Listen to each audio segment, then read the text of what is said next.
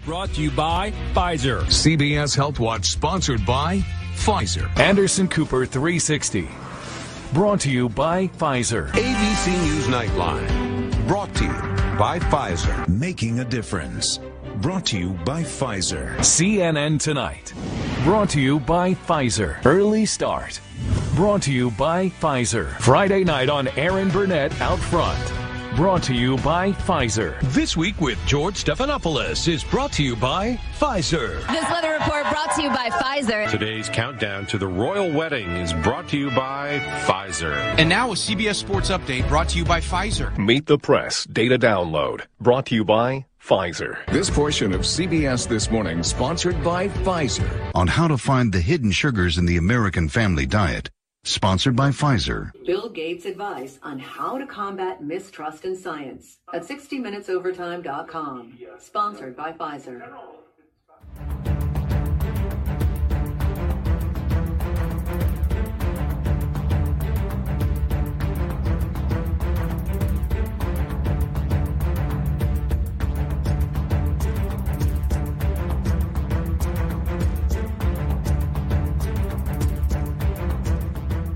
Welcome to the Daily Wrap Up, a concise show dedicated to bringing you the most relevant independent news as we see it from the last 24 hours. Thursday, June 2nd, 2022. Thank you for joining me today. I'm not sure if we're live in certain places. Let me know, guys, because there's some weird stuff happening today. I'm not seeing anything on Restream. It says everything's offline, but I know that's not true. Just give me some heads up in the chat. Let me know I've got a great show planned for you today want to make sure that we're actually live on these platforms. It does not seem like we are. Just bear with me for a second. Let me make sure. Actually, let me just play another clip here. Give me a second to look at these as we jump into this. During 2021, we should be able to manufacture a lot of vaccines, and, and that vaccine uh, key goal is to stop the transmission, to get the immunity levels up so that you get almost no almost no uh, infection going on whatsoever. Everyone who takes the vaccine is not just protecting themselves, but reducing their transmission uh, to other people and allowing society to get back to normal? We can kind of almost see the end. We're, we're vaccinating so very fast. Our data from the CDC today suggests, um, you know, that, that vaccinated people do not carry the virus, don't get sick. Now we know that the vaccines work well enough that the virus stops with every vaccinated person. A vaccinated person gets exposed to the virus. The virus does not infect them. The virus cannot then use that person to go anywhere else.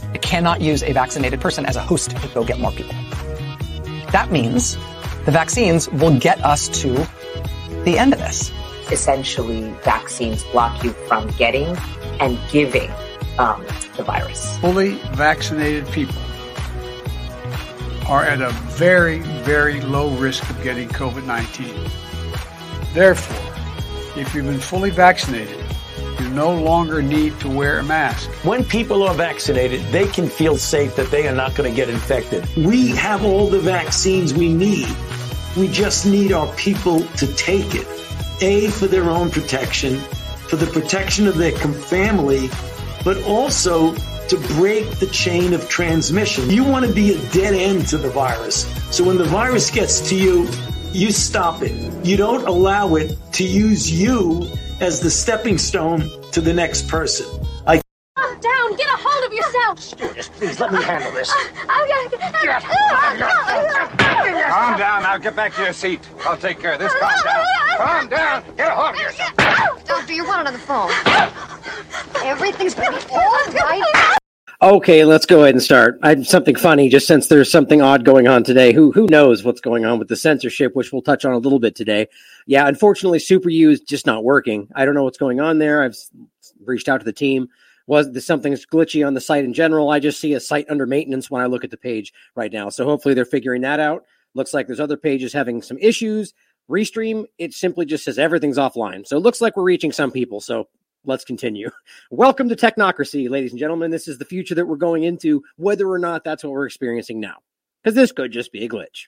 But this is the world that they're building. So if they should choose to decide that you're fake news, they just turn the switch off. You're you're no longer allowed to reach people because we decide that's in your best interest, America or world. And that's not what anybody should want, especially as we see them being dishonest and being caught being dishonest over and over and over and over and over and over and over.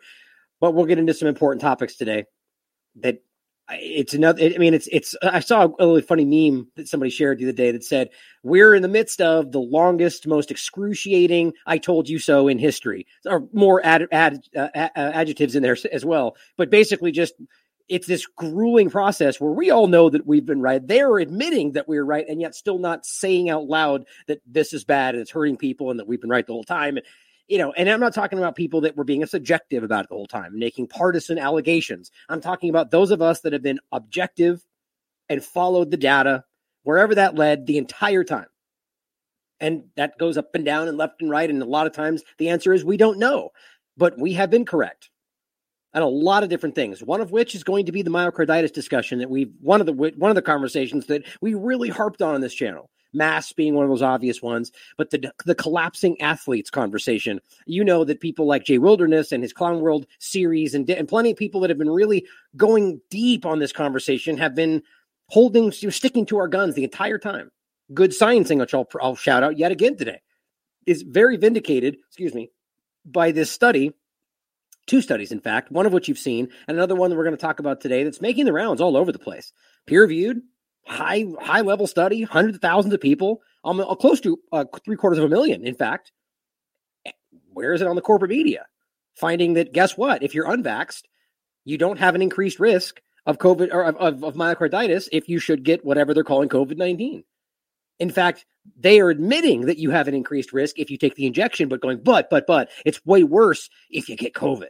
Well, that's a false dichotomy, as we've been saying, because you have to catch it first for that risk to be gained gained is a bad word there, but the point being that you get that instantaneously if you inject yourself. So a child with basically non-existent risk here is gaining a risk by getting that injection. In this case, though, the study's going, but guess what? That kid never would have had an increased risk, especially being a kid, if he would have gotten COVID 19. And yet, this continues. One of the many things that you can add to the gigantic pile, like the analogy we use for all the rare problems they have in this huge pile over here that they don't look at, the same idea is we've got this huge pile I mean, mo- monstrous pile of things that have one by one been shown to be incorrect, falsified, completely dishonest, or just, you know, as, as it's developed. Masks and injections and the risk and the, how efficacious they are and whether or not they have side effects. And one by one, it's been building and building and building. Now, if you look at any one of those by themselves, you could say, well, yeah, that is dangerous. And they did get it wrong, but, and point to everything else. Except when you realize that everything else is also in that pile you have to stand back and look at how every one of these sections have been shown to be in some way incorrect or I believe just blatantly lying to you. Whether that's because they wanted this to do something specific, particular or because they were hiding a profit motive. I mean, there's always so many facets to this, but that all matters, but not so much in the context of whether or not we have been saying the correct, been making the right choices, whether you have been in making informed choices based on the dangers that we see here. And I think the point is you're right, and you've always been right. You've, of course, always had the right to say no, whether or not it was the correct point, because you have a choice as a free human being. But adding all of the risk, as always, there should be choice. Even the smallest amount of risk, let alone a gigantic obvious risk, which we can see now. Now, we're going to talk about this study today. We're also going to talk about some fake news information, which is a really important one from Russia, yet again, or specifically in regard to Ukraine about Russia. And it's just obscene how often this is happening, how often they get shown to be lying like the ghost of Kiev, and we just run right into the next story talking about how Russia Russia's raping detainees. And what's interesting is that I wouldn't even uh, interesting again, probably bad choice of word. I wouldn't think that that's unrealistic. That's what militaries tend to do in specific. Like my point is always that you have in a wartime situation a broad population of people in this military, some of which join for the right reasons, some of which join for bad reasons, and some in between. That goes for any military anywhere in the world. People that just want to use violence and they find a justifiable way to do so. So to ask whether or not that could happen in Russian detained place, of course it could. But the point is, there's been a huge amount of evidence showing that the detainees in Ukraine, by the way, including U.S. government documentation back before February 25th, talking about how Ukraine's people were doing that to detainees. People like the Atlantic Council, United Nations, saying, look, they're raping people with broomsticks. There's a 2016 report from the OCE, I believe, that literally calls out the forces of Ukraine. But then suddenly they accuse Russia of it with no evidence and It goes everywhere, despite actual documentation proving that they did it before on Ukraine's side. People streaking through award ceremonies with r- blood on their clothes saying Russia's raping people based on what Ukraine said is happening. But guess what? She just got caught lying and got fired from her job. So she was lying about the entire story. We'll get into that. But guess what didn't stop? The use of that narrative to push Russia bad guy right now. Still going on. They're raping people. But wait, she just got fired for lying about that. Well, yeah, she's fake news, but they're still raping people. Wait a minute. Let's stop a minute and reflect on how ridiculous that is. Now, we're also going to talk about some information in regard to COVID 19, the ongoing pandemic, and how they're pushing this forward. We're going to finish with an important conversation about the kind of great reset direction, technocratic direction of controlling resources. And this is around water specifically. We've had a lot of food supply discussion. This one is a new USAID, United States government push for global water security. And that of course, in and of itself, you just talked about that as being something, you know, fighting for the security of water for everybody. Well, yeah, that sounds nice and and and and you know, equitable. Same point. The word equitable just means fair. But when they say it, of course, we know that's not what they're actually trying to accomplish. Like sustainable, it's not really what they're going for. Those words aren't inherently bad, and we'll get to that. It's how they're using them and lying about what they're trying to accomplish under the guise of doing those things. But to start off, I want to make a couple of interesting partisan points here that I think are important talking about you know left right paradigm the great reset gun control all these different conversations that are being had in a really aggressive partisan discussion right now. Here's tulsi gabbard you know day late dollar short speak, speaking up and going great reset bad. Like way way after the fact. But it says while we struggle to afford food and fuel the elite gathered at davos world economic forum to discuss how we should be allowed to live our lives. Oh, that was still information she could have expressed long time ago before it was, you know, I don't want to say too late. I don't think it's too late, but seems interesting that only now, after this is happening, after they've made their decisions, after policies almost all the way pushed in, just making a point. But says their totalitarian dream of a so-called great reset where people own nothing and are tracked, monitored in every step must be condemned by us all. Yeah, and it was while you were running for president too. It was it was while you were running for office. It was while you were not speaking up in Congress. It was while you were not speaking up after you left Congress. All of these things have been there this whole entire time. Not even not necessarily the Great Reset, but this whole agenda. It's been very clear. Agenda 2030, all of this stuff has been the same thing. So why only now? Maybe she only just now became aware of it. And that would be a fair point. I'm just pointing out how I'm not really sure I trust where that's coming from. But nonetheless, the more important point is it coming from the partisan angle here the Republican side of it predominantly in this point. People that believe they're fighting the bad, evil, pedophilic Democrats who are trying to overthrow the world with the Great Reset. That's a really strong, hardcore Republican, eh, you know, conservative perspective on that. Now, I, this to be clear, I, I, I would argue that there's a far, far, far more people that would consider themselves conservative that recognize that the, even the two party paradigm to a degree and recognize the Great Reset is dangerous, recognize the injections are dangerous, whether Trump supports them or not. Just because you associate with a certain political ideology doesn't mean you blindly follow the two party paradigm. It's very different. Two party illusionists are the extreme people. I, I say are the you know the Democrats and Republicans that hardcore follow their party line and follow Fox and CNN. There's a lot of people within that that still follow some party line kind of stuff, but question a lot. So my point is here: this Dan Crenshaw here, as you can see, we'll show you next here. This guy here, big er, darling of the one side here. That's really you know in some cases anyway, who is just listen to what he says here about the Great Reset. Now, this is my point. These are people in leadership positions. And when brought to the table about this conversation that clearly Americans care about, so whether or not he cares about it, his job is to care about what his constituents care about. That's obviously not what this actually is. That's not obviously not what our politicians actually do. That's just child, that's Santa Claus level. But let's pretend for a minute that's what actually happens. The point is, when he's asked about this topic, what do you think about the Great Reset?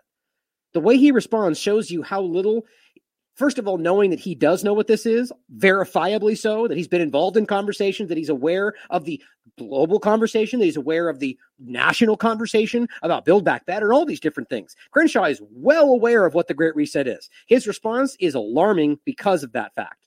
Take a listen to this. And just this, this is not just Dem- Republicans, it's the two party illusion, it's your government, all involved. Danced around the topic of the World Economic Forum. Um, uh, the Great Reset. We've talked about mm. a little about the COVID conspiracy to shut everything down.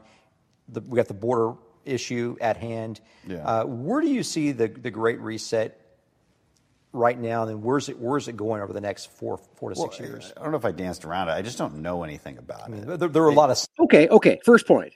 You don't know anything about it. One of the most obviously sprawling, gra- like one of the largest political, international, institution level reaching projects in the world right now. Like there's nothing bigger than that right now. That is a that is the global agenda. And as a leader, political a political leader, you don't know anything about it. Like what a lazy, malfeasant answer. Like you're literally going, I don't care.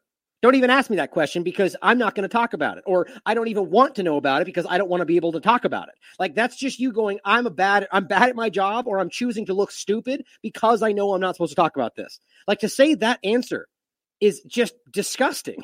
This guy should be laughed off the stage. That's like saying, What do you know about gun policy? And he goes, You know, I just don't care. See, the reason that matters to people in America is because we've been trained to care about that specifically. How about let's make it about climate change? Let's make it about abortion, right? All these wedge issues they jam in our faces because it's important to them.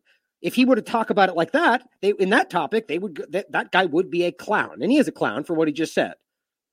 But just recognize that because they don't want you to think this is important, that's an allowable answer. Despite this being clearly and internationally one of the largest things happening on the planet right now. But yeah, I don't care. I do. I just don't know about it. Embarrassing. He should be embarrassed, and he probably is. As I'm sure people have been calling him out for this. going over the next four four to Well, six years. I don't know if I danced around it. I just don't know anything about I mean, it. there, there are a lot of subjects that touch the Great Reset, or at least the philosophy Exactly. of the Great Reset. Yeah, I, I just don't know much about it. Okay, like, and I don't, I don't care either. Oh, oh, so you don't know and you don't care. Like this is him trying to put that down as if it's just you're if you know basically in showing you that if you think this matters, you're a dumb conspiracy theorist. You don't care. Like even if you don't think the the Great Reset is what you want to pretend conspiracy theorists are saying it is, and you just literally address it for exactly what it actually is, written down on their documents as they're discussing it in real time right now in Davos. That is one of the biggest things happening on the planet right now, and this guy doesn't care. Just what is going on in our country when that's an allowable answer and people actually support this. I believe that's an illusion, guys. That's my point. I, you know, the, I, I think we're obsessing over it on the right a little bit. And look, I, I have been to the website and I saw, okay, this is okay. This is why people are saying that because I did look into that. Okay. they say something about a great reset. Right. Oh, okay. Okay. So he did look into that. And he means quickly looking and glancing at a website and looking at what they say on the website page. I quickly did my research. These are supposed to be our leaders. Yeah, I can see why we're in such a bad way. I don't look into it any more than that. Look, Okay. And then right there, he doesn't even look into it more than that. But so now you know enough to know that that's why they thought what they did. You hear what he just said? So you spent a year researching this topic. You try to ask him about it, and then he goes and glances at what they say about it on their homepage, and that's it. He's done, and you're stupid. You're dumb because he glanced at the front page of their website. My God. it's it's a bunch of people. It, it's a, it's an organization that has no real power. I mean, Oh, really? I mean, he is making a fool of himself. But the bottom line is, what were you about to say there? A bunch of people that what? That what? That get together and talk about policy? Yeah, is that conspiring by the very definition of the word? Because you've made the word conspire into something of clownish, not him personally, but the world today, doesn't mean that conspiring isn't a real word.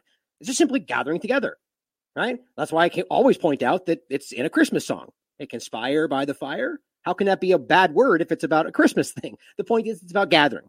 Conspiracy theory is about talking, theorizing about people, usually powerful people, that gather and discuss how to make their situation better, usually at the expense of others. But there's a lot of caveats there. So to suggest that they're just a bunch of people, wildly powerful people that gather secretly and talk about stuff, yeah, that's not alarming.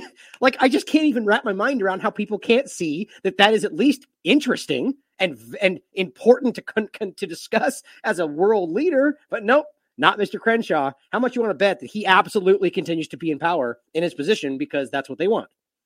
Yeah, you, you still believe that you vote for these people? Come on. There's a, I could give you a lot of different things I could say right there. yeah, there, there, look, there's always going to be people that, that maybe. I, I think what they mean by Great Reset is the same thing the Democrats are always saying about about you know what kind of infrastructure they want to invest in, redistribution of wealth, that kind of thing. Yeah. So, oh, and on top of that, whether he's lying right there or not, maybe he's honest. He literally doesn't know what he's talking about. That's not what they mean by the Great Reset. It's actually very clearly outlined what they mean. And they're literally talking about resetting, rebuilding, building back better. I'm just, okay, I'm done with this point. The point is, this guy's a clown. he's very aware that he, and in very clumsy fashion, trying to obfuscate how serious that is. In really bad fashion. I mean, he could have at least been like, yeah, it's an important group and they make a lot of important decisions, but it's not as a conspiracy like they make it out to be. He had to go all the way to really dumb, all the way to zero, right? And be like, that's just a group and I don't know much about it and you're stupid. That's that's the answer. I mean, I'm just baffled at the people that are supposed to be our quote leaders. As I said before the other day, leaders are not people that are put in power. Leaders are people that lead others, whether or not they're in power. People that are currently in power are not leaders in this country, and I think that's very apparent. On another note, in regard to the partisan media, another point from the left, or excuse me, from the right. This is the, the this is Fox News Guess what she's talking about? Well, the gun control focus. And she's talking about how Beto O'Rourke's are only focusing on guns, but are oblivious, she says, to the violent consequences of marijuana legalization. Wow, we just took a step back into the reefer madness world, didn't we? Like, I can't see if you think for one second that we can actually come to real conclusions about the evidence around vaccines when we're still debating cannabis of all things. Cannabis. One of the, mo- I mean, this is painful and you got you still got people like Alex Berenson out there who are doubling down on their garbage coverage from the past. And I think he did amazing work during COVID. My point is that that's the same group, same people. This, I mean, I, I, that's why I included this link to my top 10 marijuana myths. It's, uh, it's ridiculous. The gateway theory, how it causes schizophrenia, all these different things are verifiably not accurate. They're more correlation than anything. I, I could go deep in that topic, and I've done entire shows about this. My point is that it frustrates me that we're still at this point where we have to, we're still talking about like Jeff Sessions level stuff, like from like 50 years ago. That you're, if we're going to pretend that marijuana makes people violent, I mean, or, we're not going to talk about pharmaceutical drugs? Seriously? I mean, look, are, how many people, how many mass shooters are hopped up on marijuana? I mean, just think about how ridiculous this is. And again, just to make this point clear that people that I respect and work in other fields are still like just Alex Berenson literally blocked me for asking honest questions about his, his cannabis coverage. It just shows you that there's a block there for people. And I'm not even trying to insult. I'm just simply pointing out that people don't want to see where they're falling short. And look, we all fall into that. But the bottom line is this is a partisan level manipulation where we're wedging another issue in here why would it matter in regard to the cannabis discussion if we're simply focusing on the gun debate? Which, by the way, I would argue from all sides of this, it gets pretty ridiculous. But the argument simply being that it's an enshrined in inalienable shall not be infringed right. You don't just get to start debating these things and just look up Marbury versus Madison. If it's repugnant to the Constitution, it's null and void. End of conversation. But listen to what she has to say. Beto, and I'm not trying to drag you into political conversation, Dr. Kamer, but you know they're. But I will though.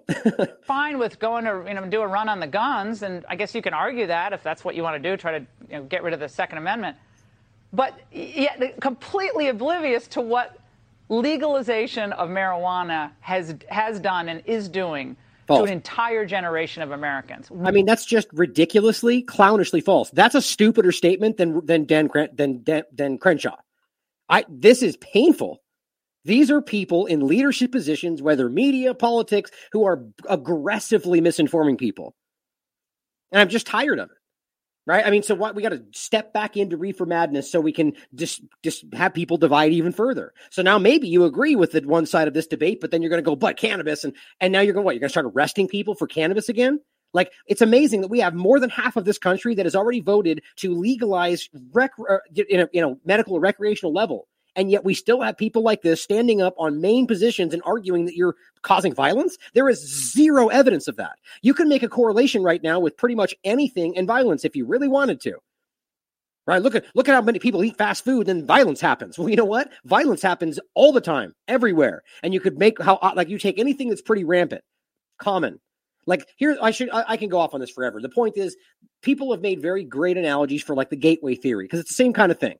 To say that, well, you could argue that just because people do certain things when they're growing up, that it means that they're like that's the argument that if, you know they're going to do they're going to smoke cannabis, therefore they're going to do take harder drugs.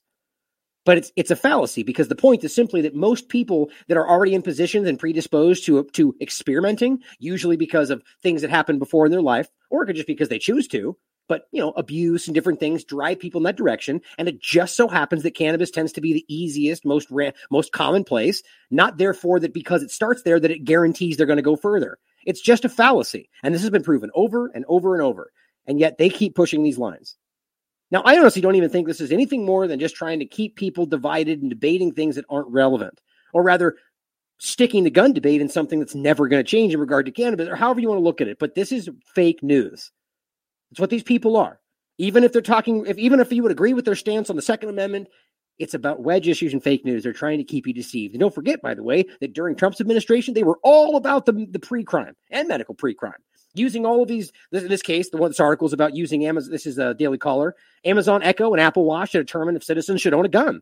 So let's make sure we see that this is not about partisan discussions. As much as he gave a lot of lip service to this stuff, Bill Barr and everybody else was all about the pre-crime level, t- making he was about people that were they deemed crazy being arrested. Right? If you're on certain medications, well, this is not freedom, guys. This is not democracy. This is not any kind of representative government. It's all about lip service and the same things happening. Now, on the note of the current administration, here is just it's embarrassing to watch how these people these are the people that are running our country.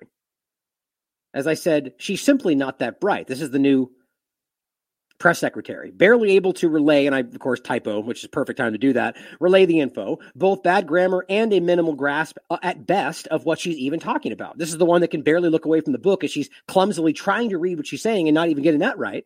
I said, beyond clumsily delivering talking points and sound bites. And no, that has nothing to do with her skin color, you racist, because that's what people will try to argue. Now, this is him asking about inflation. Now, this is, again, very, very, very lowbrow kind of stuff. It's very obvious. Anybody with two brain cells to rub together can see that their policies have increased dramatically what's happening. Just because you pretend that you only enacted those policies because of what Russia did does not change the fact that your policies are causing what we're dealing with. It's the same thing they tell Iranians, you're starving because your government wouldn't do what we told them to. Okay, well, who's starving them? You are. This is the equivalent of them, you know, you're sitting on your brother's chest and go, stop hitting yourself, stop hitting yourself. You're doing that. Just because he won't do what you want him to doesn't mean that he's doing that to himself. It's ridiculous. It's childish. But so we asked them, is he taking any responsibility for the contribution? Not the entirety, but the contribution to inflation. And they still can't even admit that. Listen to this. So I guess the next question would be Does President Biden take any responsibility for his policies potentially contributing to inflation? His policies has helped the economy get back on its feet. That's what his policy has his policies has done. I mean, twice there, twice there. His policies has done. I mean, that's just bad grammar. One, you could give it a mistake, but I mean, just being honest, that's that's not very bright. Um, this, when we talk about the gas prices right now, this is indeed Putin's gas hike. Okay, what a bright statement. So when we talk about the hike, we touch Putin's hike because it's hike and it's a Putin, it's Putin's hike because you know you're just roundabout commenting. You're not making any sense. You're not commenting on what he actually asked. You are just regurgitating the basic bottom of the barrel talking points. Putin's hike, it's hike, Putin's hike. It's Putin's hike. What that that's Nancy Pelosi level. That's what she did too. Why is that his hike? Explain for me how when most of that started and happened before this even began how that's all his hike and how his action over in ukraine alone is somehow immediately translating to our gas prices increasing entirely. The bottom line is their sanctions and their actions before this are predominantly what's ca- what are causing the problem. Everybody anywhere honest knows that. Everywhere. But here let me just again just his answer is any responsibility to potentially contributing to inflation and this is the response. That's what his policy has his policies has done. Um, this, when we talk about the gas prices right now, this is indeed Putin's gas hike. This is what we have seen in the most recent months of, of what we've seen at the gas pump. This is what we've seen in the most, most recent months of what we've seen at the gas pump. So basically, what you're saying is Putin's hike. It's what we're seeing at the gas pump. Is that an answer? Is that even is that even respond? Is that even a? I mean, I don't. This is painful to me. Just ridiculous, and it's just it's her and Psaki and everyone on before them. They're bad, but she's especially bad at this. And so that is a fact. We have seen about sixty percent increase uh, uh, in the past several months. And because of uh, the amassing and his invasion of Ukraine. And so the president, No. his goal right now, and what he is frustrated about, is what the people, what the American people have to go through, and what they are trying to deal with as they are as they are, are around their kitchen table. So that is his. oh my god, it's just painful. I feel bad for her almost. Like she's not good at that. But guys, it's Putin's hike because we know at the gas pumps that's what the facts are showing that the gun Putin's hike is the gas pump, and that that's what Americans in their table think about pumps hiking around Putin's discussion. Right. That that was better than she did, I think. My God. But just in case you missed the point, it's Putin's hike. That's it. That's their talking point. Now, last two points on the opening here. Doctors confirm trans swimmer Lia Thomas does have an unfair advantage even after taking testosterone suppressants. Now, the point that we're even bringing this up is because we just talked about that very, very weird story about a trans person taking inappro like uh, not doctor approved actions in trying to quote breastfeed his baby and taking weird supplements that create some weird milky discharge that's not even milk. And the doctor said as much and said it won't even help the baby. It's not even actually nutri- nutrients for the baby. It's you're you're making some weird unnatural discharge and saying you're giving you're breastfeeding your baby, and everyone's going yay progress. It's disgusting. It's actually dangerous, and the, and the doctor said as much. So my point is to show you this and show you how, as we watch this happen, just continue to see the wild and disgusting contradiction that is unfolding in regard to trust the science, but only over here, right? So here we are again in the situation. This is part two of that. Same thing with the doctors telling you scientifically this is not safe. We don't know if it's safe. We shouldn't be doing this, but here, sign a waiver and go ahead and you know experiment on your own child for your own virtue signaling. Okay, so now we're coming to the second part of this. Here's another story also Daily Mail, where doctors have confirmed that this is an unfair advantage for the big swimmer conversation, Lia Thomas, who just won everything as a man who is competing as a woman.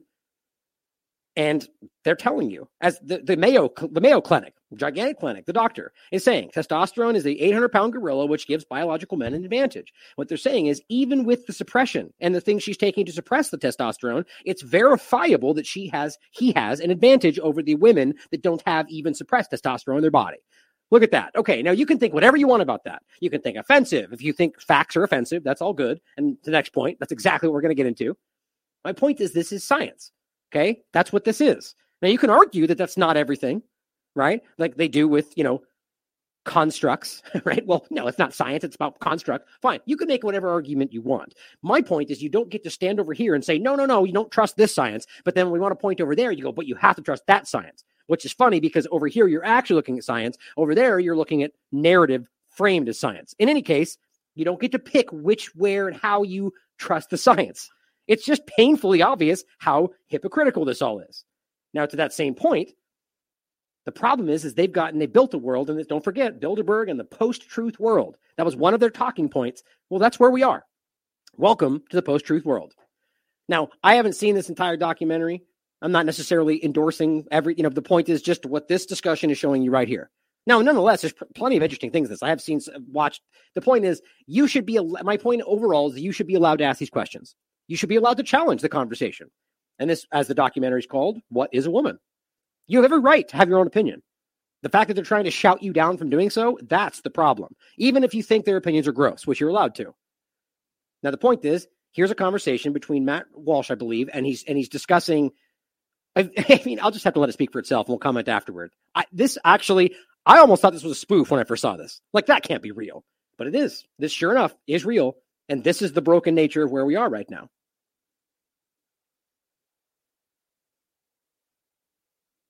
Well, I'm not even talking about social context. I'm just I'm just trying to start by getting to the truth. You know, Yeah, I mean, I'm really uncomfortable with that language of like g- getting to the truth again in social why, why life. Is that, why is that uncomfortable? because that it sounds actually deeply transphobic to me. Um, and The if truth? you and, and if you keep probing, we're going to stop the interview. I if I probe about what the truth is, you keep invoking the word truth, which is condescending and rude. I'm saying How to is- you, how is the word truth condescending and rude?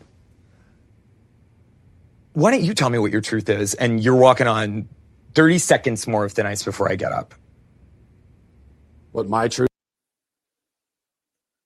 Wow. If we can't see what a bad way we're in when that is the conversation, that the very broad, basic, neutral words like truth are subjective now. I mean, this is my point. Everything means nothing and nothing means everything. It only matters when they tell you what things mean in the moment. That guy is so offended because what he probably, I mean, this is my guess. The, what it shows you is enough uh, crazy, but my guess is that he believes the truth that he's thinking of is not the truth that he believes in. And therefore, when he mentions his truth, it's offensive to him because he believes that truth is not what he believes. It's ridiculous. Now, the point is, what it ends up meaning is that the truth is no longer a meaningful word. You know, there's no your truth and my truth. When that started, that broke it all. And that's the point. That was intentional. There's simply truth. The same thing as there's a difference between facts and evidence, right? Or rather, I should, excuse me, evidence and proof. Because evidence is one thing. And evidence can be falsified. Evidence can be wrong. They're just data points in an investigation, but proof is incontrovertible. It's proof. It's we it's over. You've proven this is the case because of the evidence behind it. But once you start pretending that proof can change, you know, like it, this, it's this, it's like sending proof is now subjective. Same thing with the word truth. It's simply the truth. Now you can debate what the truth is and have that kind of investigation and discussion. But his point is that that's offensive to him. And here we are, where people like that are willing, are able to shout people like that down and get you censored, protest and have you removed and, and what's the word? Oh, I can't believe blank on the word all of a sudden and have you canceled, right? That's, that's what we're seeing happen today.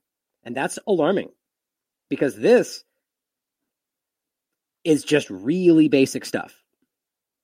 And if you think for one second that all of this is not being wildly driven with a very small fraction of the per- of you know a fraction of a percent of people in this country that are in this category, yet we're talking like fifty percent of the time about that topic. The fifty is probably not fair, but way overrepresenting what the actual grouping is. It's really alarming, guys. Now, bringing this over into more of the fake news conversation, this is important in the context of foreign policy. Same idea, by the way, though. This is all about aggressive fake news. Everything they're spinning up right now from every possible angle, and it always has been, guys, in some level, is manipulation. They're admitting that to you by saying that they're in an information war, and now they just got caught for a part of that. This is Ukraine firing its own human rights chief for perpetuating Russian troops' systemic rape stories. Now, what's interesting, when I first saw this and put it aside to look into, I thought it was going to be the other way around. But this is why we are objective and do our due diligence to make sure we don't just assume the story. But I thought, okay, it's a human rights chief that was fired for admitting they were lying. But no, it's quite interesting. It's the reverse, which seems to suggest, or if this is not an agenda in and of itself to make it look like they're being objective, which is also possible, it seems to suggest that there are different factions in the Ukrainian government that maybe don't want to be seen for the way that they're being built.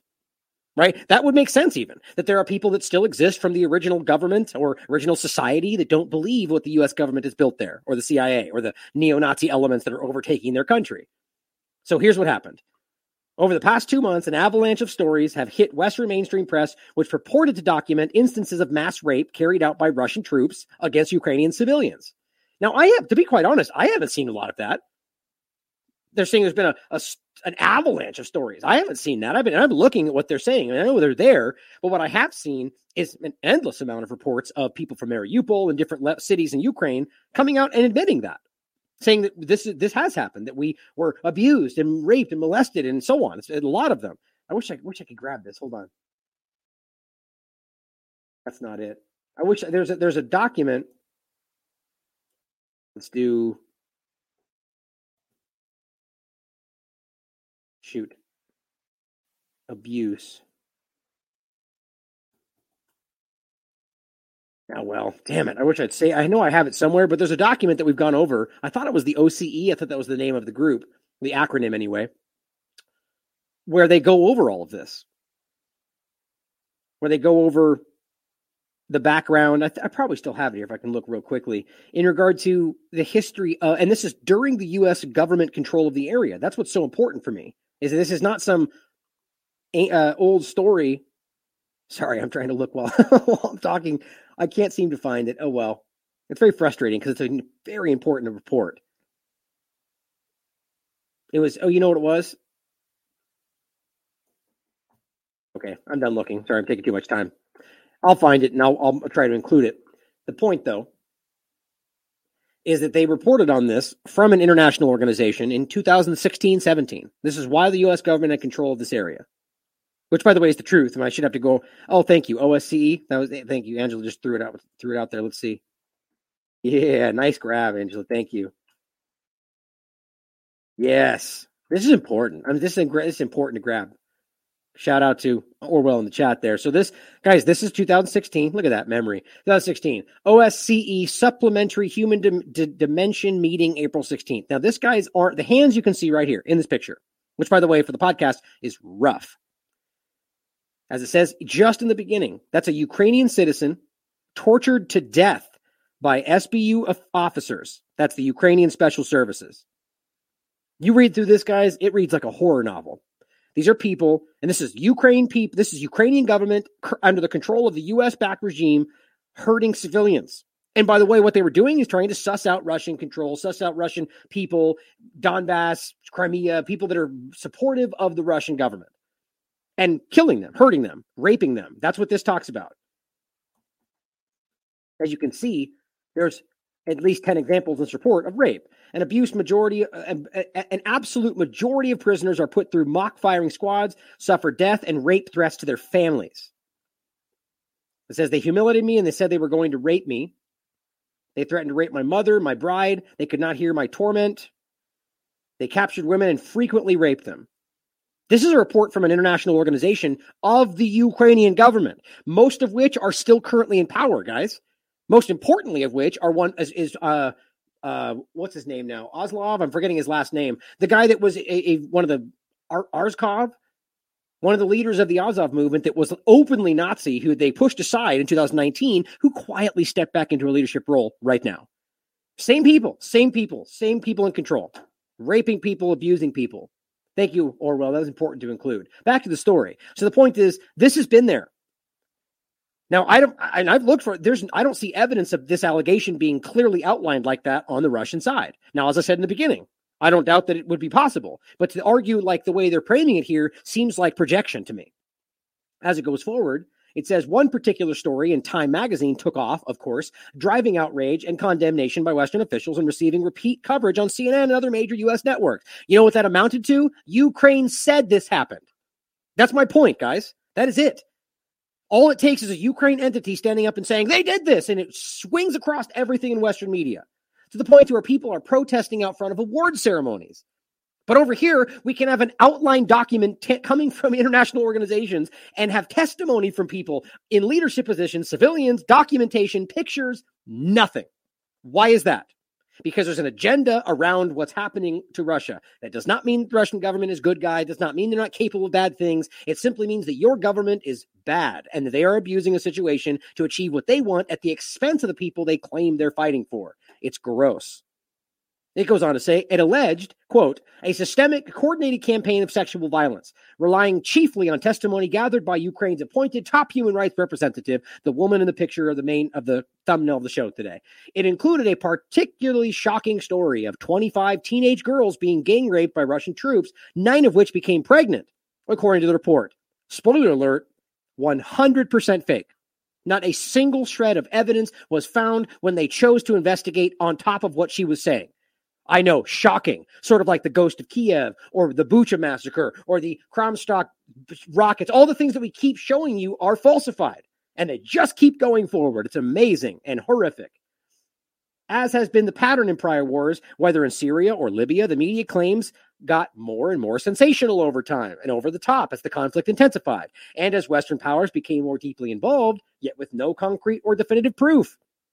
Over and over and over, round and round it goes.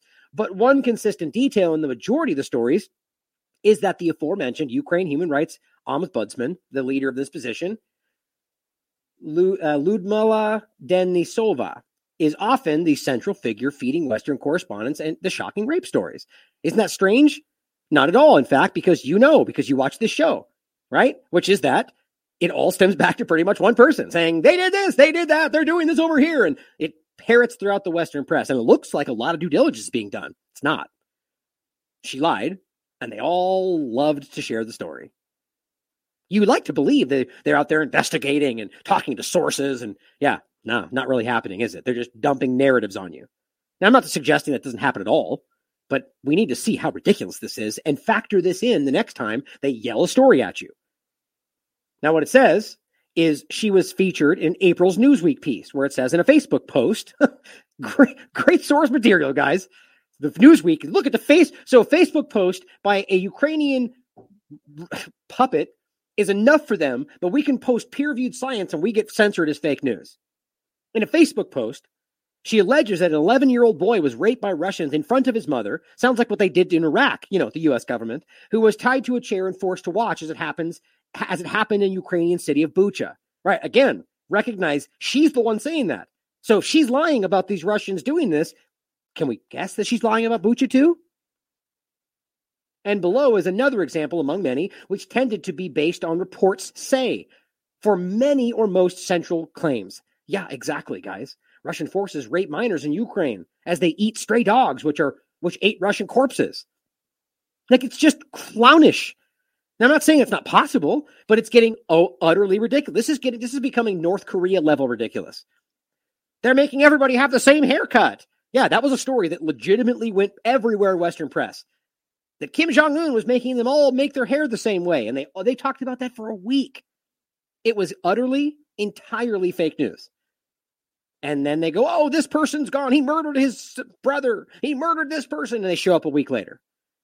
They never circle back and go, we were wrong. Oops, our bad. Our sources were wrong. Oh, the CIA misinformed you? Weird. It's pathetic, guys. We need to start recognizing. And I keep saying that, but I'm pretty sure we all do see that. We need to recognize that we all recognize they're fake. That's the problem is they're yelling at this area as if there's a majority listening to them. I don't believe it is anymore. It says, but recently, within the last couple of weeks, as investigators began to dig deeper into the allegations, it seems the media stories started to dry up. The geopolitical analysis blog, Moon of Alabama, details what happened in the following. It says, quote, however, a bunch of eager NGOs in Ukraine, hoping for fresh Western money for the new rape consultation and recovery projects, tried to find rape cases. So interesting how gross that sounds because it's the truth. So people see money oh, there's women being raped. Well, we can set up shop there. And this, I'm not, I'm trying, I'm making it sound a little bit more gross than it is, but it is that gross. These NGOs are profiting off of the problem. Now, you could argue they're they're doing good, and some of them may be. But the point is that that is how that works. These things are essentially trying to find a market. And at the end of the day, you can see a situation where then when that market builds, well, then they have a system set up. And then when that problem goes away, they, it's in their best interest to make the problem continue because their entire system is set around it. This is just basic reality, guys. The problem is that the same thing happens anywhere else in politics, and we they keep things the status quo. Our dependence on oil. I mean, there's a thousand things you can see the system maintains when it's not in our best interest. But the point is, these NGOs, believing the narrative, step in, trying to find these cases so they can start set up these, you know, have a basis for their their con their, their entire setup. But it goes on to say they were disappointed when they found that there was zero evidence that any rapes had taken place. Now, that doesn't mean none had taken place. But what it means is if there's zero evidence that everything she's been spinning of all the evidence she has were lies, blatant, fabricated from whole cloth lies. It says an entire global activist movement even sprang up, which focused on highlighting Russian sexual crimes, specifically in Ukraine, based on the premise that Russia's military was specifically using rape as a tool as part of its arsenal to spread the campaign of terror that was like regurgitated directly from CNN. It was a fake story. As I said, look, a woman shouted, Don't rape us! as the security encircled her quickly to take her off the red carpet. The incident again brought the light to Ukraine. All right, so there's ward ceremonies to the point where people are literally marching through to make a statement because they bought the story or because the CIA or the government put them to it, which also part of, happens. But it says, and now on Tuesday, Interfax, Politico, the Wall Street Journal, and others are now reporting that Denisova, the human rights fake news propagator, has been fired precisely for floating and perpetuating fantastical claims of mass rape without providing evidence. So let's just be clear. Even the Ukraine government, just like they did with the ghost of Kiev, by the way, are stepping up and saying fake news, which I can't explain why, except for the my argument would be that it seems like there may be some people in there that have enough pull to push back. We'll see what happens. But bottom line is it was fake. They admitted it's fake. She got fired because it was fake. But guess what? The narrative didn't stop. Right this moment, you can find progressive and outlets out there pushing this idea that Russia is raping people, and that's why. And even if you push back and say, "Guess what? It was fake," they go, "Well, they still do it there anyway. They've been doing it for years," and that's the point. So they're unwilling to admit that they were deceived, so they just fall back into the broad idea. Well, Russia bad guy, so they must be doing it somewhere. Exactly. Lawmaker Pavlo Frolov said Mrs. Denisova was also accused of making insensitive and unverifiable statements about alleged Russian sex crimes and spending too much time in Western Europe during the invasion. Christ, so she's not even in Ukraine. Cool. Sounds like the leader of Yemen who lives in Saudi Arabia. And, uh, you know, it, this is a fake reality, guys. Needless to say, this is an absolutely devastating blow to Ukraine's information war, which has been in full force since the, in, the invasion, as natural uh, uh the Russian invasion as naturally in war, each side will enter into propaganda campaign. That's weird. How do they read that? Needless to say, this is an absolutely devastating blow to Ukraine's information war, which has been in full force since the Russian invasion. Oh, that's the end. Okay, I got it. As then, just basically, I agree with what they say there that every side does this. That's what we have to remember. This is not just Russia, the U.S., and everybody. Every side involved in a war is trying to deceive people in their interests everywhere. Whether that's because they don't want it to seem that they got hit as hard as they did, or they want it to look more successful than they, you know, they lie. We've seen that.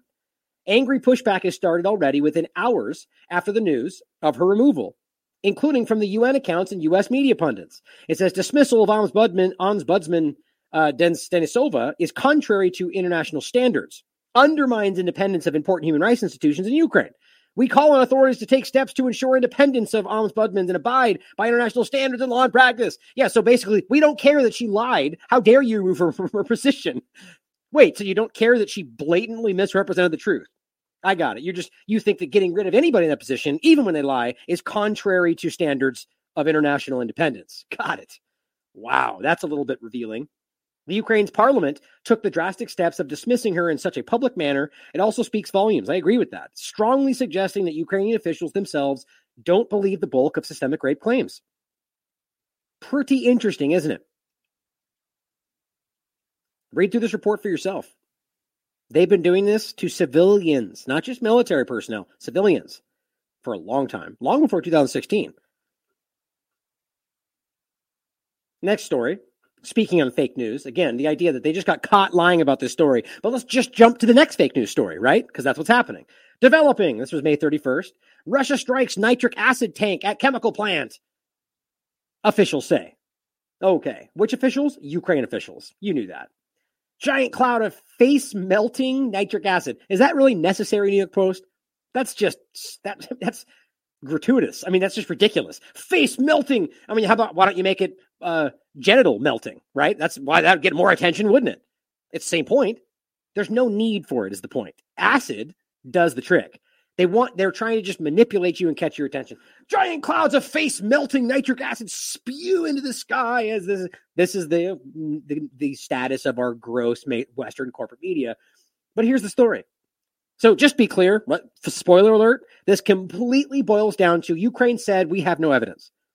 That's it. But guess what? Everyone's talking about it because Russia did this already, because we know, and we're already spinning up war crimes tribunals for things we can't prove. That's always how this goes. Russian forces stepped up their attack. Now, by the way, could they have done it? Of course they could. But if I have evidence of that, I'll be the first to tell you that I know they did it. You see, they'll try to frame it as us pretending they didn't do it. That's not what's happening here. They just can't stand objectivity. Russian forces stepped up their attack on the battered city of uh, Severodonetsk Severodonetsk. It's not it's pretty close. I, I would bet. Any Ukrainians in the chat. Severodonetsk uh, by striking a chemical plant that sent a huge cloud of smoke into the air. Footage taken by a Ukrainian defender shows a, which, by the way, I even that's disputed. I think because Russians are pointing at the same footage and saying that they're. I'll show you next. Showing a spewing cloud of nitric acid as Russian forces push to take a strategic city of Severodonetsk in a bid to turn the tide of the war. Which, by the way, that's again, that's just their that's New York Post putting their spin on it. The war has never turned. This is what is becoming painfully clear, even to the Western corporate media and the people blindly blindly following their garbage. The Russian military has always been in control of this. They've always been doing exactly what they said they were going to do. And in every step, they're showing that the Ukrainian government and military are being pushed back. And they're not winning. They're not winning in any way. Now, just because you don't see them overtaking the entire country doesn't mean they're that they've said they never wanted to. Now, that could be a lie, and he could be losing. But the point is, what we can prove shows pretty clearly they continue to show that they're taking advantage of the situation everywhere. In this case, too, as they admit they're being pushed back. They're being surrounded in Mariupol and Azovstal and everywhere else. But no, they're winning when you listen to the corporate media. It is painful. The point, though, is a bid, to bid to turn the war. That's not what's happening, but let's continue. It says Lugansk governor, who again is not somebody in support of this, is a puppet of the regime of the Ukrainian side and the U.S. government, said the dangerous chemical release was caused when Putin's forces carried out an airstrike on the chemical plants. Now, could that have been the case? I kind of don't. I I would argue that it does make sense based on the previous actions. They would aim for that. But could they if they thought it was in their best interest? Yes. And I've said that a thousand times. But what's interesting is it also could be something that happened by accident. None of that's taken into consideration. So the bottom line is that it seems pretty clear that this did happen. Who fired? That's up in the air. Then that's what any honest reporter would say. Russia's saying they did it, Ukraine's saying Russia did it. That's how you should report this if you're being objective, because there's no evidence one way or the other. But of course, all the corporate Western media says Russia did this, Ukraine says, but way down at the bottom they go Russia denies, and they say they you know they point the finger at the other side. That's just clownish. But it goes forward to say uh, that the uh, that um, the Luhansk governor said an aerial attack from a Russian warplane led to the chemical release, exposing residents to toxic, toxic fumes in a city with a normal population of 106,000, though many have fled because of what's going on. The Russian investigative committee announced a investigation. Now, that again, I always point this out. That's what Iran does to do. They these people investigate. Now, you could lie, pretend that they're argue that they're investigating to cover up what they did. Certainly possible But it's interesting they're investigating. Seems to suggest that they think they have evidence that Ukraine did this. I'm interested to see how that develops. I'm not going to blindly take what Russia says because that's stupid. But it's interesting they would speak up quickly and be like, "Well, we're investigating this." That's kind of something I would do if I was like, "Guess what? We know you're wrong, and we're going to prove it." But we'll have to wait and see what happens. As going forward, it says a Russian source said in reverse, footage has emerged of an explosion of a chemical tanker, presumably containing nitric acid, set off by the Ukrainian armed forces at the Azot plant in Sever, uh, Severodonetsk, the Azot plant. It comes as a bombshell report has revealed that Putin could, again, so here is what they're saying. This is the New York Post reporting this. So this bombshell report of which we don't even know. So the bombshell is that Russia did this. We don't know because that's not what the, the evidence doesn't show that, but that's what they're framing it as. Revealed that on top of that, Putin could sacrifice his own army in a bid for a hollow victory in Ukraine to save his skin, despite losing more than 30,000 troops. None of which is verifiable. These are hype, these are claims. This is as stupid as the previous claim about how he's got a blanket on his legs and his face is puffy, so he's probably dying tomorrow. That is the level of our corporate media right now. So, why would we argue that he's revealed that he could, first of all, which means we don't know, sacrifice his army, which isn't that what anybody's doing when they're waging war? Those people are could die. They're being used to achieve a goal. But anyway, they're arguing that they apparently know his intentions, which are to, you know, I guess throw them at this in in the the argument that they're being annihilated. They're not. They're winning. So it's not really sacrificing anything in the way they're framing it. And I don't know why that would be a hollow victory if you win. It's just it's just childish level framing to save his skin why would he be saving his skin if he's clearly winning and he's about and you're saying he's going to win and because he loses troops? I guess the argument would be that 30,000 is too much. I would argue one is too much. But is that even true? Where does the number come from? Oh, let's go let's go down and look. Oh, no, they don't even cite anything. That's isn't that interesting? What's the bombshell report? And why would you think he could do that? How stupid is this? There's not even a source link for that. That's just New York Post just guessing.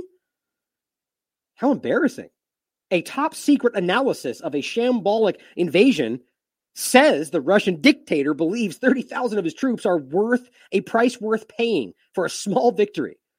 What top secret now? Oh, you, oh, I get it. So the UK government said this is what they're going to do. That's the truth. Why would you believe what the Ukraine or the UK government says Russia believes? If I came out and I said Zelensky feels this way, wouldn't you laugh at me? Because you should. It's really stupid to say that. Because how in the world would I know what he feels? That's what they're saying right there. But this new report seen by a senior UK official. So, by the way, we don't even know if the report is a UK report. It's probably a Ukrainian report that the UK government is looking at and not telling anybody what it is, secret. Or maybe it doesn't exist at all. Warns that Putin's blood sacrifice. That's literally what they framed it as. maybe a, a step too far for his troops. This is just child level propaganda, maybe trying to get his own troops to turn against him. But this is my point, guys. This is the same kind of fake news they're spinning up everywhere. And I'm genuinely wondering whether people even buy it at all, anywhere. And they're just claiming that they do. Face melting nitric acid, that Ukraine says. Oh, by the way, there are indeed sending advanced rocket systems. Now, there's debate over how far they can go. The idea of whether they can reach Russia, the argument, I guess, from the US side is no, they can't, which somehow I don't believe that. But in any case, it steps up even further. They're now sending advanced rocket systems. So when we start seeing things blowing up further away, we can we can very clearly remember that the U.S. gave them those capabilities as they blame somebody else. On top of that, you know, just Simon, uh, other rampant lawlessness news conducted by the U.S. government and Israel and US, UK and Saudi Arabia and France and everybody else involved. Gufran Warasne, Warasne, apologies if I mispronounced her last name. A journalist was just shot dead today, yesterday, excuse me, by Israelis. That's the story. Another one, another Palestinian journalist was shot. Oh, you didn't hear about that on the corporate media? Yeah, I, I guess they don't care about those kind of people. Makes me sick. The cameraman confronting the soldiers who shot her. You proud of yourself?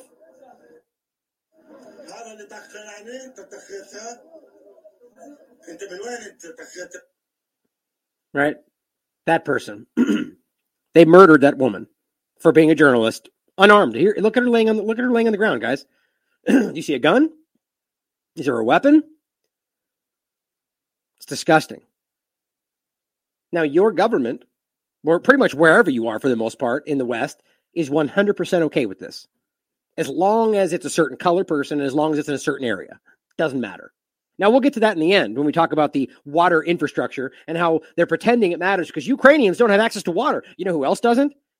Palestinians, people in Iran, people in Gaza, people in Yemen, people in Afghanistan and Iraq, Syria, all of them. Weird how we just omit all of those places and go, Iraq, Ukrainians can't find fresh water. Maybe it's because they don't want to point out that all of the countries are listed off are in those positions because of U.S. foreign policy. But we'll get there. now, one last point before we jump into the the myocarditis discussion. Just to just to make this point clear, we just said this would happen, and it's not like we didn't expect this. But remember, we just went over all these studies that prove peer-reviewed studies that show very clearly that mask mandates significantly increase COVID risk, mortality risk, in fact. That's the peer-reviewed science. And on top of that, a Lancet study that finds that the CDC study they did is completely broken. That when you actually extrapolate it out, it shows no difference. So guess what? My point was, despite the peer-reviewed science, we continue to see that they're going to keep going forward. And the very next day, experts say masks are safe and effective in helping prevent the spread. Cool. Well, oh, no source material? Shocking. Alternatively, here's the source material I provide. Just in case you were curious. All the links to back up what I'm saying, and to peer-reviewed science, by the way. Just just in case, you know, just in case, I'll grab it real quick. Just why not? Right? Show you the, the one that's really important that you need to see. There you go. Peer reviewed. Peer reviewed science. But over here, this is the real this is the real science, right? Because Twitter says, oh, well, excuse me, according to health officials and fact checkers, which ones? Doesn't matter. My point is, guys, no matter how hard we try and how much fat, how many facts we put forward, the narrative is just continuing forward. But it doesn't mean we should stop, guys. We're winning. That's the point. Now, here is the myocarditis discussion. Just again, same point. That's why I wanted to do the mask point there. So you, it, this never ends. They're screaming that people that are taking these injections are at are, are at the people that catch COVID and don't have an injection are at more risk of potential myocarditis because of COVID than people that take the injection that they admit can cause an increased risk and has an increased risk of myocarditis. But that's incorrect.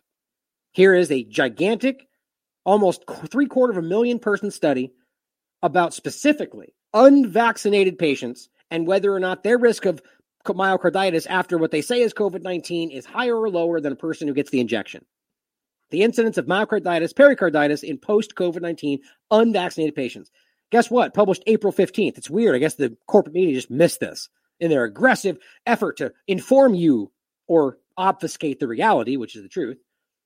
we aim to study the incidence of post acute COVID 19 myocarditis and pericarditis, retrospective cohort study of 196,992 adults after COVID 19 infection in Clalit Health Services members in Israel between March, March 2020 and January 2021. Then they had a control cohort of 590,976. Now, actually, yeah, so that puts you over, that puts us over two thirds. So over two thirds or over three fourths, excuse me, of a million. It's a lot of people, guys. It's a huge study. Now, nine post COVID 19 patients, unvaccinated, developed myocarditis. That's 0.0046%. And 11 patients were diagnosed with pericarditis. That is 0.0056%. So just myocarditis, that is nine people out of a little under 200,000 which by the way is lower than the normal situation, the normal prevalence of that happening in anybody's situation, right? In the control cohort, 27 patients had myocarditis, which is again exactly the same, 0.0046%, and 52 had pericarditis, which is 0.0088%, which is a little bit of an increase. But overall, the point is people that had nothing, no COVID 19, no injection, had a higher risk of both of those things than people that just had COVID 19 but still didn't have an injection, right? The point is, post COVID 19 infection was not associated with either myocarditis or pericarditis. Look at that. Their entire standing point here that this is the risk, therefore get the injection, even though we admit it causes the risk of myocarditis, is wrong. Peer reviewed science. Then it goes on to say, we did not observe. And by the way, for those that always say this, and you're right, I just want to make sure you hear that I do counter this when I say it all the time. I just get in the habit of not pointing at it. I'm not suggesting that just because it's peer reviewed science, that therefore it's the truth. You guys should know that by now, that I'm very clear about that. My simple point is that they claim peer reviewed science is the absolute. My point is that if they claim that, why are they not acknowledging this? I very clearly understand the fact that science is an evolving process right? Or I might as well play this right now since we're talking about it. There's few moments this becomes this relevant. People talk glibly about science. What is science? People coming out of a university with a master's degree or a PhD, you take them into the field and they, they literally don't believe anything unless there's a peer-reviewed paper. It's the only thing they accept. And you say to them, but let's observe, let's think, let's discuss. They don't do it. It's just, is it in the peer-reviewed paper or not? That's their view of science. I think it's pathetic. Gone into universities as bright young people, they come out of them brain dead, not even knowing what science means. They think it means peer-reviewed papers, etc. No, that's academia. And if a paper is peer-reviewed, it means everybody thought the same, therefore they approved it. An unintended consequence is that when new knowledge emerges, new scientific insights, they can never ever be peer reviewed. So we're blocking all new advances in science that are big advances. If you look at the breakthroughs in science, almost always they don't come from the center of that profession. They come from the fringe. The finest candle makers in the world couldn't even think of electric lights. They don't come from within, they often come from outside the breaks. We're going to kill ourselves because of stupidity. Well put. Exactly. Academia versus science, right? And that's the problem is that they've politicized all of it. Again, they did not observe an increased incidence of either pericarditis or myocarditis in adult patients recovering from COVID 19 infection. That's as clear as it gets. So if there is no observed, and now again, maybe uh, you know we should use this in conjunction with all the other information we have. And by the way, other than their weird, quick ones that are trying to argue something from within the, this whole situation, before this and what we're currently seeing is is the same situation right? That before the bottom line is that everything, same with the mask conversation. They come out with these hot, these quick flash in the pan studies that do quick, they pump out quick information, they do short studies, observational, and make an argument. And in many cases, it is the things I keep pointing out, which is a false argument. That you can't pretend that one is that the risk from COVID is this is worse than the risk from an injection when the injection is instantaneous and COVID 19 has to happen first for that to be a risk. And many of the people you're pointing at, the kids being the most obvious one, have a very, very, very, very low risk of even getting it, let alone dying from it. But then on top of that, this is finding that it's not even true. They do not have an increased risk of either of those things simply from getting whatever we're calling COVID 19. Then the point, though, becomes that they have now admitted and trapped themselves in the reality that the injection that they are giving guarantees you an increased risk of myocarditis. That doesn't mean you're going to get it, right? But it does mean that you have an increased risk. That's what they've admitted. So now, why would you force these kids to take something that guarantees an increased risk where there is none on the other side of it? But you see my point with the mask conversation. This won't matter. They'll pretend like it's not here. The experts that think they're experts that are only going on the CDC says don't even know this is there, and they're going to shout you down because you're not trusting the science. I'm not saying I have all the answers that I know this is the truth, but what I do know is that this is enough to suggest that to to to not suggest to clearly outline that you have the choice, even though you did anyway. That's the point. On top of that, here's the one that I'm going to include that we already talked about. New study links COVID vaccines to 25% increase in cardiac arrest for both males and females. Because this is a new post in Israel National News, but we've covered this study back in April. Increased emergency cardiovascular events among under 40 population in Israel during vaccine rollout and the third COVID 19 wave. Study based on data from emergency services, so EMTs. What I don't know why that wouldn't be included already. That's one of the arguments the study makes is why wouldn't we include that? because it shows you something different. That's probably why they don't include it because it shows you something they can't hide. COVID infection itself not linked to significant increase in cardiovascular complications. So it's yet another angle. Another study is saying, look, COVID infection is not connected to the increase of myocarditis. It's pretty clear. a new study by Israel researchers and published in Nature, a very highly regarded outlet, has revealed an increase of over 25% in cardiovascular related emergency calls in the young adult population following the rollout of COVID vaccines, which is a correlation. So there could be some other reason among both males and females. No similar increase was found due to COVID infection alone, except that puts a little stick in the spokes, doesn't it? You would argue that if they had that increase in general, that you would find it with increase with the infection alone or infection as well if it was something else. Very telling. But then, of course, taken in conjunction with this, it becomes pretty obvious what we're seeing. Here's the study. And by the way, the the best part of this, guys, is the thing that Robert Malone pointed out is this is unprecedented. The idea that we're at a point now where you can have peer-reviewed studies from highly regarded experts that are accepted by peer-reviewed process by a highly regarded outlet like Nature, and then the editing team swings around and goes, "Oh, oh, we're going to review this because people are complaining." That's not how this is supposed to work. That's breaking the process. If the process is broken, then dissect that. But it's not because they've peer reviewed by other experts in their field and they agree it's sound. And the editing team steps in and goes, We disagree. So why don't you just run it by the editing team then before you post this thing? Post these things because they know that's not sound. That's not how it's supposed to work. This is politics pushing through the science. And that's it's unprecedented to see editing teams remove peer-reviewed studies after they've been posted. I mean, that's never happened before COVID-19 at, or in, in the context of what we're seeing it as today. Here's what it says Readers are alerted to the conclusions of this article are subject to criticisms that are being considered by the editors. There's always somebody, the point is criticize it, then do a scientific study that discusses the shortcomings or do an article about why this is unsound. You don't attack the study and remove it. This is the equivalent of removing statues of history. You are hiding the findings because you don't agree with it. Doesn't mean it isn't sound or that it doesn't have a place in history because it's real. A further editorial response will follow all once all parties have had an opportunity to respond in full. So now you're going, okay, you've published this. It was peer reviewed. They found it sound. Now we need you to acknowledge that we don't think it's sound. What do you say about that? What do you expect them to do? Most of them are going to cower and pull back because they want to continue to have a job and funding. It's just painful how obviously dishonest all this is.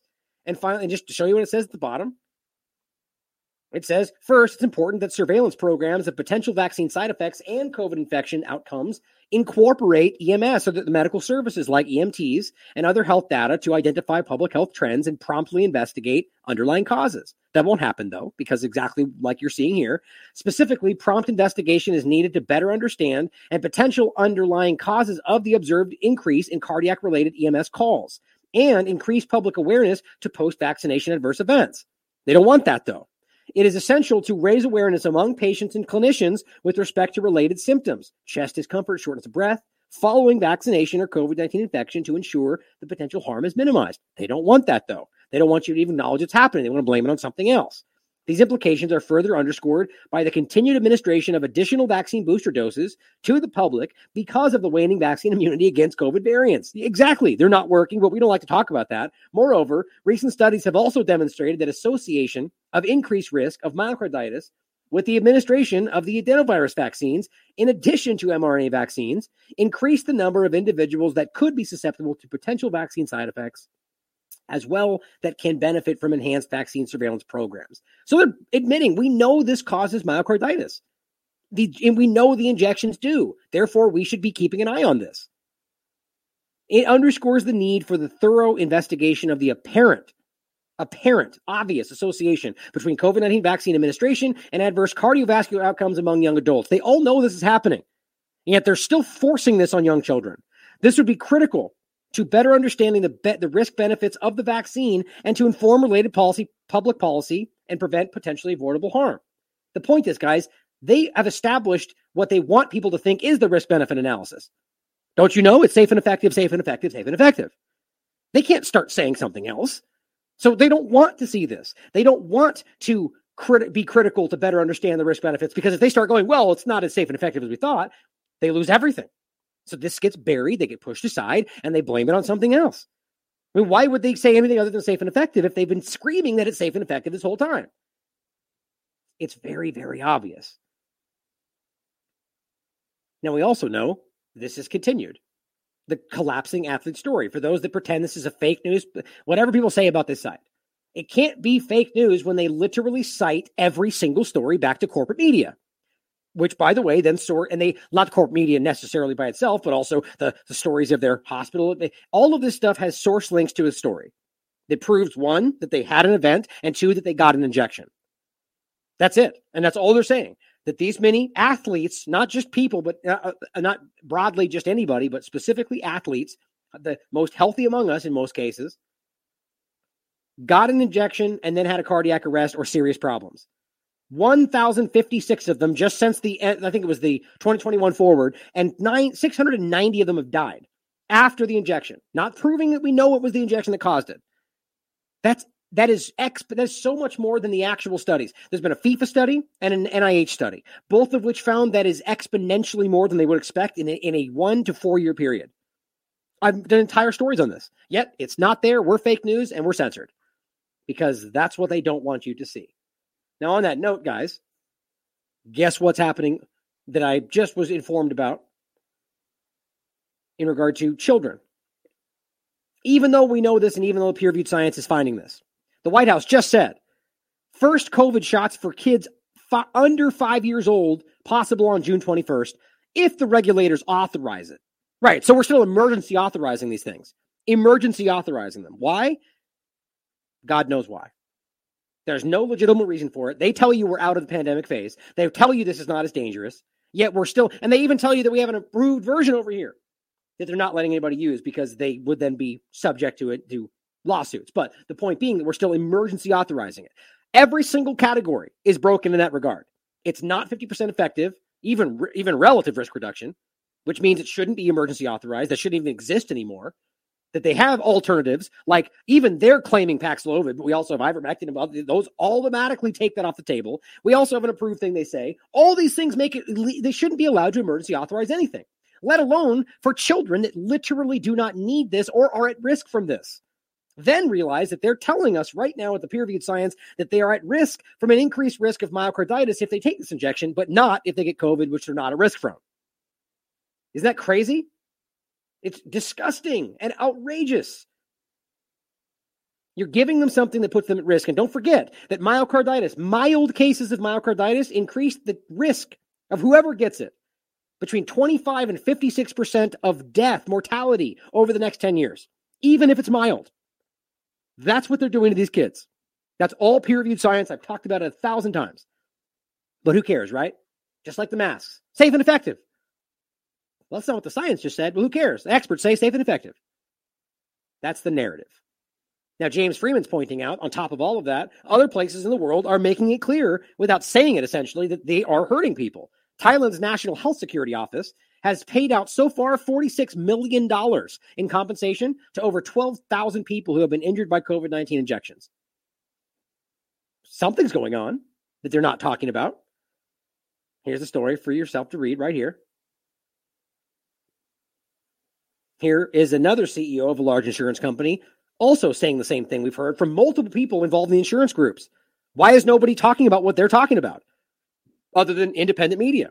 Why is nobody admitting that what they're seeing is unexplainable other than realizing the injections are dramatically hurting people? Listen to what he said. When you see a 1,100% increase in all cause morbidity and mortality, that means something systemic has caused this problem. So you would see a natural, uh, actually an abnormal increase in all cause cancer, um, heart issues, inflammation issues, blood clotting. And, and, I can actually send you what that looks like on a per malady basis. But when you see all of them arising to, to hundreds of percentiles in a class of people who are physically fit from 18 to 45, these are all military people, there is only one cause for that. And that is the destruction of their immune system. So that is the vaccine induced autoimmune deficiency syndrome. We know this now. In fact, it's, it's in science all around and the Israelis, uh, you know, they're ahead of everybody else. They, they already published papers on this. Everybody knows that. So the short, the short answer to this whole thing is that everybody that got the shots was given some form or level of AIDS autoimmune deficiency syndrome. And that, that's the important thing, guys. Is don't necessarily associate that with the propagandized, politic, politicized discussion of HIV and AIDS. It simply means autoimmune deficiency disorder, right? That's what we're talking about. That's the pro, and that that's just that can be caused by an, a discussion of HIV and AIDS, or it can be caused by other problems that you can do. You, you know, create that situation in your body. Other forms of immunodeficiency and auto. That's what we're talking about right? So that's when we say VAIDS, we're simply talking about vaccine induced autoimmune deficiency, which is causing very real problems for people. It's obvious. That's my what's what he just said. There's science peer reviewed and otherwise. It's everywhere. The only thing stopping this from being as obvious as it is for some people is the corporate narrative. That's it. The ones that got the one shot, it seems that they have about 30% of their natural immunity uh, destroyed by the time they get three shots, their all their natural immunity is completely gone. And we're seeing that with our doctors, experts that are testifying in their practices, including on base and off base um, doctors that have come to see us. It, the real epidemic is now. The I happen to be in the morbidity business. I'm the CEO of a large insurance group, and we underwrite morbidity risk, principally disability, accident, sickness, and health. Based on what it is we are seeing, the, the rates right now, excess mortality at 84%, excess every kind of disease at 1100%. We are expecting a 5,000 or so percent increase in excess mortality for this year. Wow. That's just incredible. And just to clarify, as Checkpoint's pointing out, the, the, the, acronym is acquired immunodeficiency disorder, autoimmunity disorder. There's, a, there's different categories of all this. The point is that it's ruining your immune system right? That's what we're talking about. Now, this is, just, this is just giving a name to something. The point is that it's ruining your immune system to the point to where you are not able to fend your fend for yourself anymore. Art, and I guess the argument being clumsily that the injections will then help that, but that's not that's not even happening. It's it's unreal, absolutely unreal. And then talking about the cover up, which by the way I should have said at the beginning, I'm going to speak to the Twitter what happened on Twitter yesterday after this because that's what we're really getting into here is the obscene cover up of vaccine COVID injection risk. But as Wits Jenston points out, women under 40 are increasingly dying of a sudden killer disease. Gee, what could that be? The campaigner has warned. Blood clots can occur in people of any age and strike those who are seemingly fit and healthy. Urgent warning to women under 40 after sharp rise in sudden killer. Guess what? No mention of the obvious thing that's obviously causing obvious blood clots. But you know, great journalism, guys. Now, I'm not even saying we can know for sure. There could be other things involved. But if you can't acknowledge that the thing they've admitted can cause blood clots, it can't could be has to be a part of this. Like if you're watching a sharp rise in this problem, and you look at the possible culprits, and on the table you have a discussion of a experimental mass given injection that can cause blood clots, and you don't mention that, that's a huge, that's an elephant in the room. That's insulting. But here they are. That's what they're doing everywhere. They know they're not supposed to point at it, which is more obvious than pointing at it. That's incredible. Here's another example. New York Times writes this is uh, two days ago during the Omicron wave, death rates soared for older people. Hmm. Well, that's interesting. Could it be the extra not dangerous Omicron suddenly just weirdly only hurt old people? Or could it be that old people are increasingly dying because you're giving them dangerous injections at a higher rate? Right? How about the fact that we've showed you many, many times that their own documentation makes very clear? If I can grab this really quickly, I think it's 90 something. That old people, as in this document they refer to as elder, uh, uh, uh, frail people with comorbidities. Here it is. Glad I found that quickly. As I've showed you before, same with pregnant pre- people, immunocompromised. They don't know if it's safe. But here's the one I'm getting at today use in frail patients with comorbidities, otherwise known as elderly people, predominantly. Right? That's what it says right there. There is limited information on the safety of the vaccine in these people, old people, frail people with com- comorbidities. I mean, it's amazing. So we don't know if it's safe for pregnant women. We don't know if it's safe for immunocompromised, which is what it says, right? Uh, the safety is unknown. Same with pregnant women, not fully known. Good, changing it up. And yet they're still giving it to them. My point is, if you don't know if it's safe for them, and you know, I mean, what we're not going to be like, maybe that hurt them. No, must be Omicron. Read it for yourself. There's no real, the only connection is, well, Omicron's happening. And we saw a soaring of old people dying. Well, that must be COVID because there's no other possibility. Well, there obviously is. But that's the kind of, you know, objective reporting you're getting from the corporate media. And then, of course, we get this reporting. So taking that at face value, well, guess what? Omicron was more deadly for older people. Well, that's not true. It could be. It says Omicron more deadly for older Americans than Delta. You see my point? That's coming from a report that simply says, well, while this was happening, there was a soaring rate of old people dying. I think we know what's causing this, guys. All the evidence points to the obvious reality that this injection is hurting lots and lots and lots of people. But just because it correlated and lots of people died of elderly of elderly status during Omicron, the report then becomes it's more deadly for older people. But that's not the truth. It certainly could be one of the possibilities. But they're so desperate to hide this that they're making it more obvious than they think. Now, while just to kind of add to how ridiculous this all is, I wanted to point this out as well. Dr. Eli David points out this Israeli man, a 75 year old man, was sentenced to prison today because he went swimming alone during lockdown. Let that sink in. That's the reality of this story. 75 year old man went to swimming, went to swim in the sea by himself during the time he wasn't allowed to, so he's going sent to prison.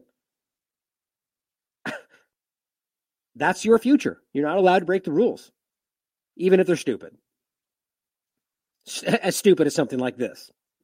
As they tell you, for sure, there will be another pandemic. Infectious disease experts say.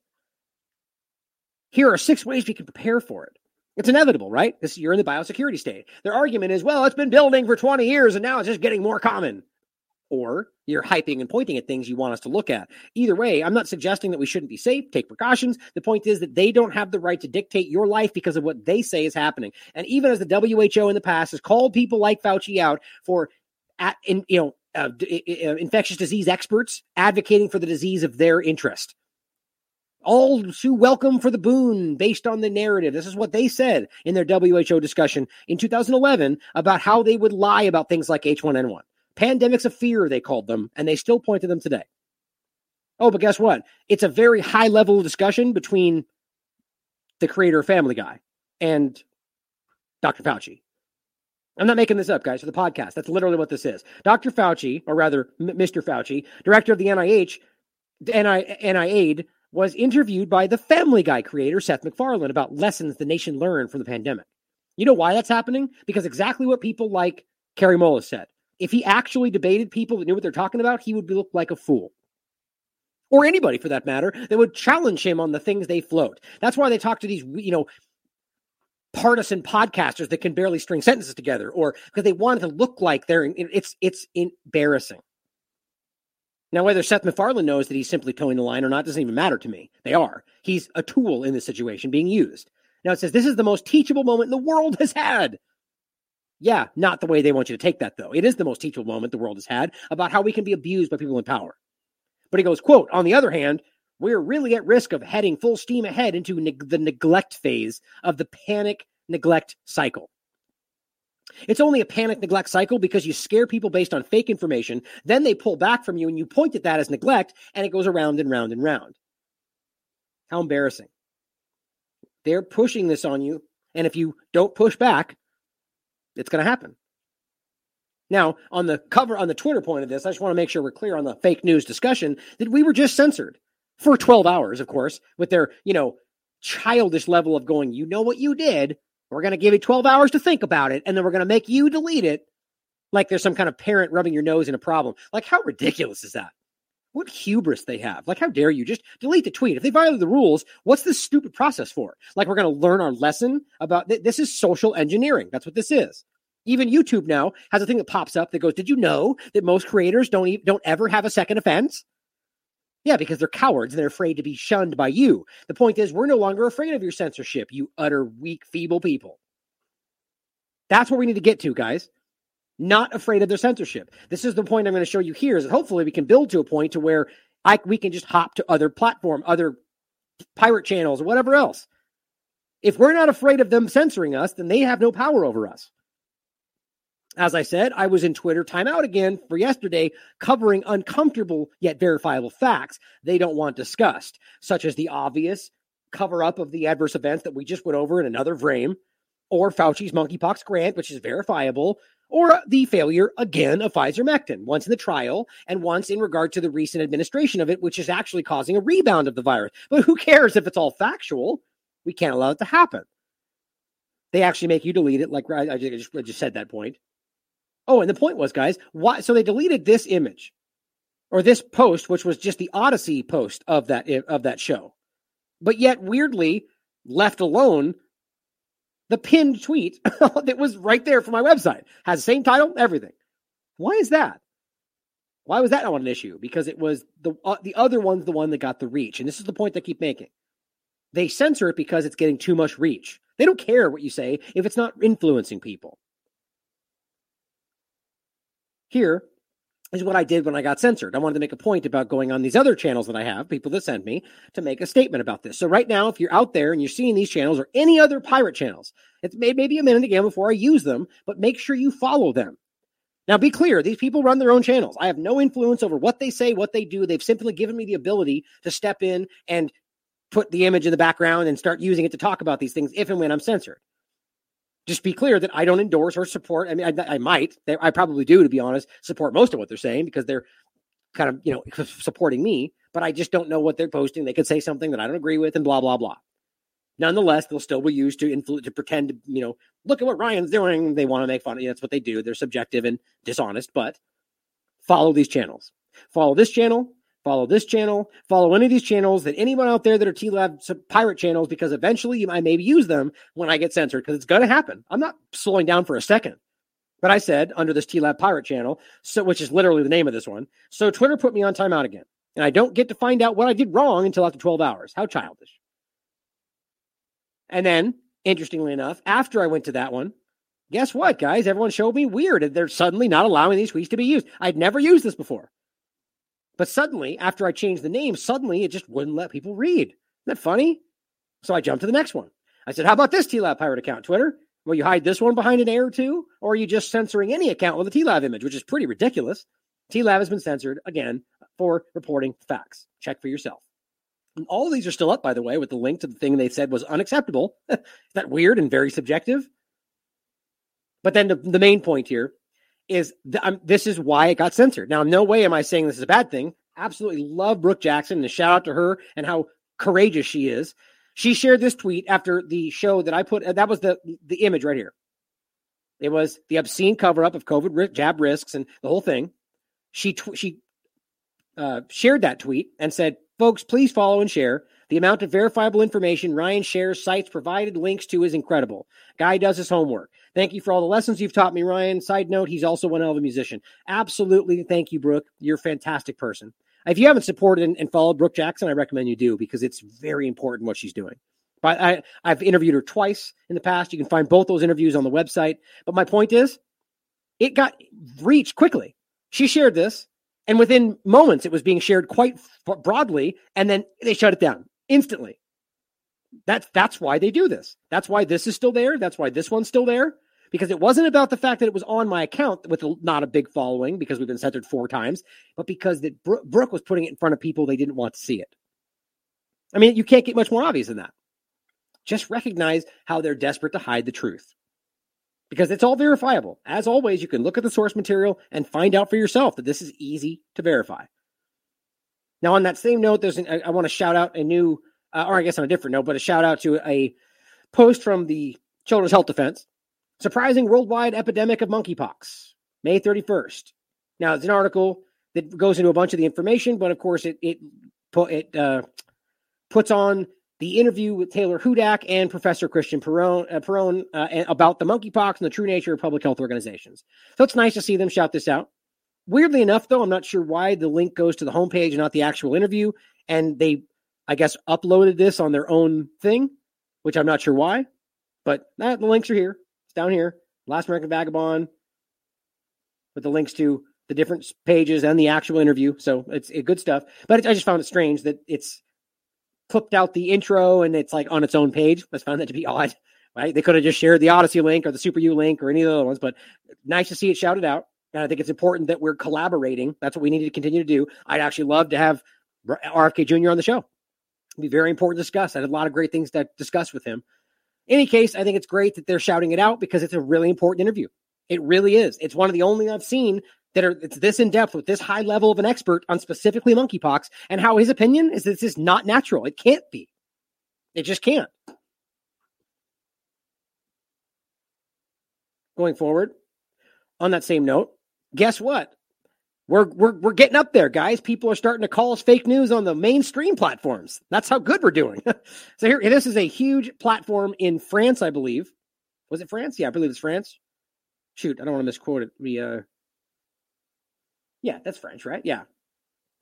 Pretty sure. so, in any case, the point is a huge mainstream outlet that Taylor showed me this. Here's the Wayback Machine, uh, not translated version, just so we have that as well, in case it changes. But here is the article Monkeypox. Is the appearance of simultaneous cases around the world naturally impossible? Which is exactly what Professor Perronne said. Because it is. I mean, science, mathematically speaking, I mean, in so many different levels, it's quite obvious this was not legitimate. For there's a lot of reasons that could be. It doesn't have to be some massive conspiracy. I believe there's obvious stuff like that happening, but it could just simply be that it's the COVID illusion rising up again still because the infrastructure is there, PCR tests and you know misrepresenting shingles and chickenpox and everything else as what they think it is, or vaccine side effects that look just like it, and so on and so on. There's a lot of ways you could look at it, but the point is he is an expert, one of the a world renowned expert, and yet they challenge what he says because it goes against what they believe. So you have people like this guy. Where is he? Right here. This guy. Thomas Desbot. He's the author of this, blue checked and all. Pretty small following. Who is standing up and acting like he knows more than Professor Perronne. Right. Now he's a writer. You have a right to say what you want, speak on these things, but to act like you're a fact checker, to come in here and act like this guy doesn't know what he's talking about, not because you can prove he's wrong, but because that challenges what we're supposed to think, is just disgusting and embarrassing for them. So please feel free to tell them what you think. Well, here's what it says. Dismissed. Uh, let's get to the, the point here. Where was it? oh, that's right. I forgot. I didn't tell you guys. My computer crashed three times today before I was trying to get set up. I had to rehighlight stuff more than once. This one, I guess I forgot to do. So, dismissed at the end of 2020 from his duties as the head of infectious tropical diseases department. Again, this is the point. What does that have to do with the sound, with these the facts of what he's saying? right? If that claim is it's not naturally possible, what does that have to do with whether or not he works somewhere that he used to work? The whole point of this is to outline one that he doesn't work there anymore, and that that here's what TLAV does. Therefore, you should question what this guy's saying. That's what they're doing. Before looking at the substance of his words, like why is that even what you do?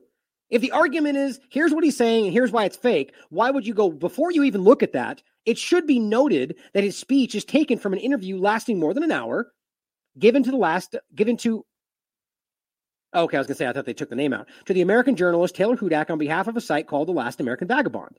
Look at that. Making waves, huh? When we look at the previous interviews conducted by the person concerned, Taylor, we see that she spoke in the context of COVID with guests regularly accused of spreading false information. Oh, I see. So the fact that other people, not even listed or notated, is it the guy on Facebook? Right? Is it the guy at the corner store? Is it a high level cons- is a high level politician? is it a, a doctor? Who cares? They've been accused by somebody out there of spreading false information. Right? That's the level they're throwing out there. And so, because Taylor has spoken with people that were accused of that, therefore we should undermine that this guy's telling the truth. That's their argument. I mean, I can't even believe this is something that's even given credence. They should have walked away from this article if that's what they have. Whether it was the Canadian doctor Roger Hodgkinson, another wildly highly credentialed and very intelligent person who claimed the virus was a hoax, which is not even exactly what he said, by the way, but the, you know they don't care about the facts, and that the masks were useless because they literally are based on the peer-reviewed science. You see my point? These guys don't know what they're talking about. Who claimed that the virus was, was and or even Professor McCullough, who claimed without evidence, they say, claim without evidence that vaccines killed several thousand people. You mean from the VAERS system, which the CDC literally just used to argue something about myocarditis? But McCullough points at the same system, and he does that without evidence, apparently, even though that's actually evidence, not proof, but evidence. Apparently, this guy doesn't know what the word evidence means, right? I mean, come on. If, that, if he's saying McCullough said anything ever without evidence, he's an idiot. McCullough cites everything he says with something you could argue it's not proof, but they're data points, they're evidence, they're scientific studies. In my opinion, he's one of the most soundly backed people that are arguing these things. But this guy literally has the goal to say no evidence. But yeah, let's go on trusting everything else he says after that when he makes such a blatantly false claim. The videos of these exchanges are hosted on not on traditional platforms like YouTube, except they all are though, because this guy's dumb, but on Odysee site, where many players from the Comspo. Uh, oh wait, is this some kind of a translation error? fear. I think I said something different before. In any case, meet. Basically, many players of the conspiracy area meet. And for good reason. Moderation is very limited, allowing free dissemination of false information. Another way you could read that is the free dissemination of information, which they don't like. Sure, some of that may be false.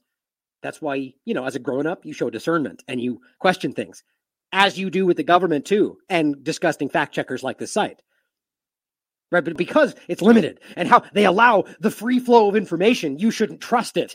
That's actually what they're saying. But on top of that, guys, most of these are on YouTube. I should have pulled up McCullough's interview. That's still on YouTube right now. God knows why. But they either they didn't care to look or they don't care. Or I said the same thing. Even they don't care or they don't know or they're too stupid. That doesn't even matter. The point is they're wrong. And these are the fact checkers. And you know how easy it is to take 10 seconds to just look, but because it doesn't go with the narrative. So they either lie or just say what they're supposed to say. These elements of the context posed what do you think of the arguments of the professor? What does any of that have to do with his actual argument and the science around that argument? Nothing. They just want to spend four paragraphs making it sound like this guy's a conspiracy theorist. So when they get into his scientifically backed arguments, you just go, well, he's interviewed with Taylor and Last American Vagabond, so it's probably fake news. That's what they want from you. They're aimed at the lowest common denominator. It's embarrassing. They should be embarrassed, but they probably don't care. Anyway, he goes on to make the arguments you can watch in the interview, and they're sound. Now, he's not saying for sure, he, he's speaking on his own opinion. But they can't let that stand. They can't let any real expert have an opinion that challenges the narrative because that undermines their agenda. So they attack them by undermining personalities. They don't attack the the claims, they attack it's it's an ad hominem attack. That's what that means. Questions remain to be answered. Little known and little studied until now, monkeypox will see its understanding progress. We are going to witness an improvement of knowledge and diseases. Goes on to say, we observe a real need for the knowledge. Like the point is, Sorry, this is again, you could tell that I had this highlighted. I'm trying to find the important points. It is not at all naturally impossible to see cases of monkeypox emerging in various places around the world simultaneously. But the point is, guys, It's not possible for something that historically before this has been almost like next to impossible to spread this fast. And the fact is it happened simultaneously in multiple locations at the same moment. Yes, that is at the very least wildly implausible because of how difficult this is to spread, especially from human to human. But of course, that's why they throw in the unusual case. So why are we even calling it monkeypox if we're not even sure if it's the same thing? You see my point. And he's simply arguing from a standing point of what we currently know about this situation. Simply saying, with what we know, it's naturally impossible. But it's like some idiot on Twitter said, well, because there's not, the planes don't exist, so we know for sure it's not possible. So the argument would be that yes, because they simultaneously got on planes that just happened to simultaneously go to exact locations at the same time, right? Land at the same time, spread at the same time, and then pop up at the same time, simultaneously across 12 countries, which is what they say happened. But that makes sense, right? Because planes. Not math doesn't play a factor at all, right? Or that they're different direct different lengths apart from each other, times apart, spread. I mean, I could go off on a thousand reasons. I just, it's really, really ridiculous to claim. The point is, guys, they want to go after us because we're willing to engage in the story. But their fact check doesn't even fact check the facts. It's a narrative check. That's it. And they go on to say, but, but the narrative says this, so you're not allowed to say that. So fake news because Last American Vagabond. That's what they're doing. And she goes through it and, and makes her own points on this. You can read it for yourself. Right, exactly. Because we do post to YouTube. it's constant. But here he is. Feel free to check him out. Let him know what you think about his garbage narratives. And here's the platform itself. Now, the point here, guys, is that this is something that is easily manipulatable. The PCR test is already being used as a definitive test to confirm what this is. We know there's a grossly obvious, overwhelmingly obvious amount of false positives in this test, as admitted to by anybody honest. So, the very least, we know that this is being used. So, therefore, there could be a, an illusion happening. All this stuff matters, but that doesn't, none of that plays a factor in these fact checks. But the point is, they're desperate to hide this behind the wall of conspiracy theory, which is one of the most insulting terms out there today because it's just childish. It is a lowbrow argument that has no basis in reality. Of course, there are people that discuss theories about conspiracy, conspiracy that may be false. Why is that wrong? Because you say that leads to dangerous things. Well, you know what else leads to dangerous things? Military, war, invasion, regime change. But no, who cares about that actual real world violence and kinetic war? Let's talk about the hypothetical, about how your theories that challenge our narratives could lead to white supremacy attacks. That's what that's what they're doing. They're shifting away from their obvious overt militarism, their war, their violence, and pointing at us as people that are challenging them. Now, does that mean that there is no case of people that believe crazy things and carry out violent acts? Of course not. There are possibles in any scenario you want to spin, but it does not mean that's where everything should be focused while they're literally destroying countries right now. Here's the New York Times. Do you know someone who believes in conspiracy theories? Well, we want to hear about it. Well, this is almost like a clumsy way of saying report your neighbor, report your family member, right? Share your experience if you or a friend or a family member believes or once believed in popular conspiracy theory. That's not even a joke, guys. They want you to list this out, type their names, give them the address, tell them where they are, what they're doing, and what they're thinking. What do you think is going to happen then? Who knows? The bottom line, though, conspiracy theories have become an increasingly common problem in the United States. Yeah, to the government from QAnon to misinformation about COVID vaccines. Right. You mean misinformation like this about how myocarditis is not a risk unless you get the injection, or like this, where we know that it increases your risk of cardiac arrest, or any thousand other things we talked about. Is that fake news? They'd sure as hell call it fake news. Is it? No, not even remotely. But apparently that's what they list right there. Many Americans have accepted ideas that are not backed by science or facts. Yeah, such as that this thing is safe and effective. The point is, they go on to just say, well, if a friend or family member believed or once believed in things like this, tell on them. Let us know what they think. That's crazy.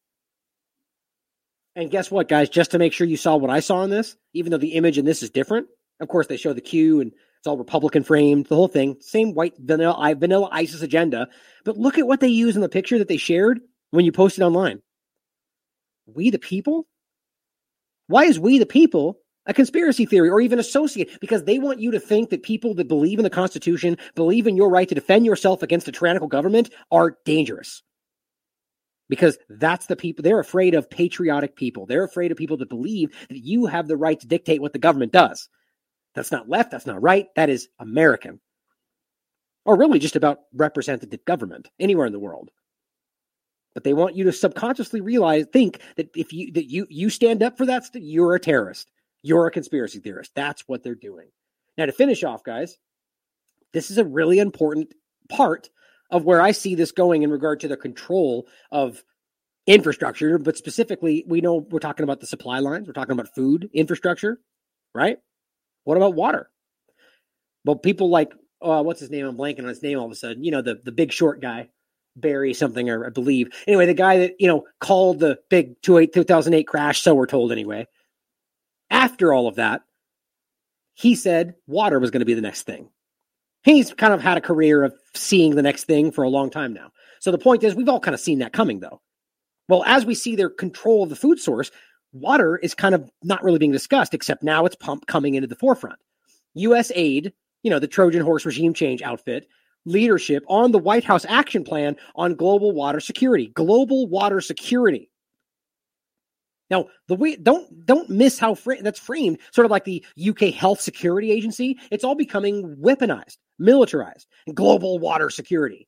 Now, of course, they want to frame this as a positive thing. It's about making sure everybody has access to water.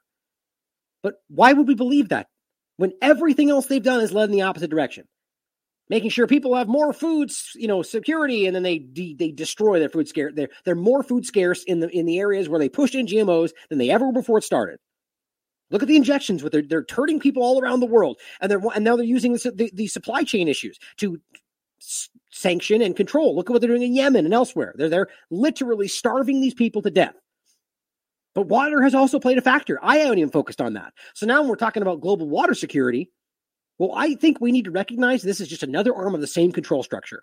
Now, I'm not saying that every person in this doesn't believe they're doing the wrong thing. Plenty of them probably believe they're doing this for the right reasons. But at the end of the day, you can see how US or governments in general can use this as a control arm for sanctions. Or what about bad guy Russia invading Ukraine? Well, we're going to cut off their water supply, or Iran, or anybody else. We're, well, until they comply, we're going to do this. If you give them control over the the security of water or food or anything else, it will be used politically, like everything else in their tools in their toolkit. June first, this plan will harness the resources of the U.S. government from leveraging science and technology to informing our diplomacy, defense, and development efforts. Why is the US government involved in development anywhere else but their own country? Because we've seen what's happened there. The abuse, the the the the siphoning of funds, building half a bridge or one that falls apart and then acting like that's saving people or destroying countries and dumping money in there to rebuild when it all goes to warlords and control and drug trafficking and human trafficking iraq afghanistan we've seen this over and over and over libya but let's keep doing it. Let's give them the control over infrastructure everywhere else in the world and claim like they're doing it for good reasons. When really it's about finance, control, profit, infrastructure, and the great reset direction. That's what I see all this leading into. Defense. Explain for me why, while making sure that other people have access to water is about defense, because this is all about the Department of Defense. USAID recognizes the threats posed by water insecurity worldwide. The threats. It's always framed in a war setting, a war on water security, or however they're going to do this. Now, my point, though, is I'll show you next. The most insecure people in regard to water are the people that have been destroyed by the U.S. government, but we don't talk about that. They only mention Ukraine. Oh, I actually forgot to highlight that.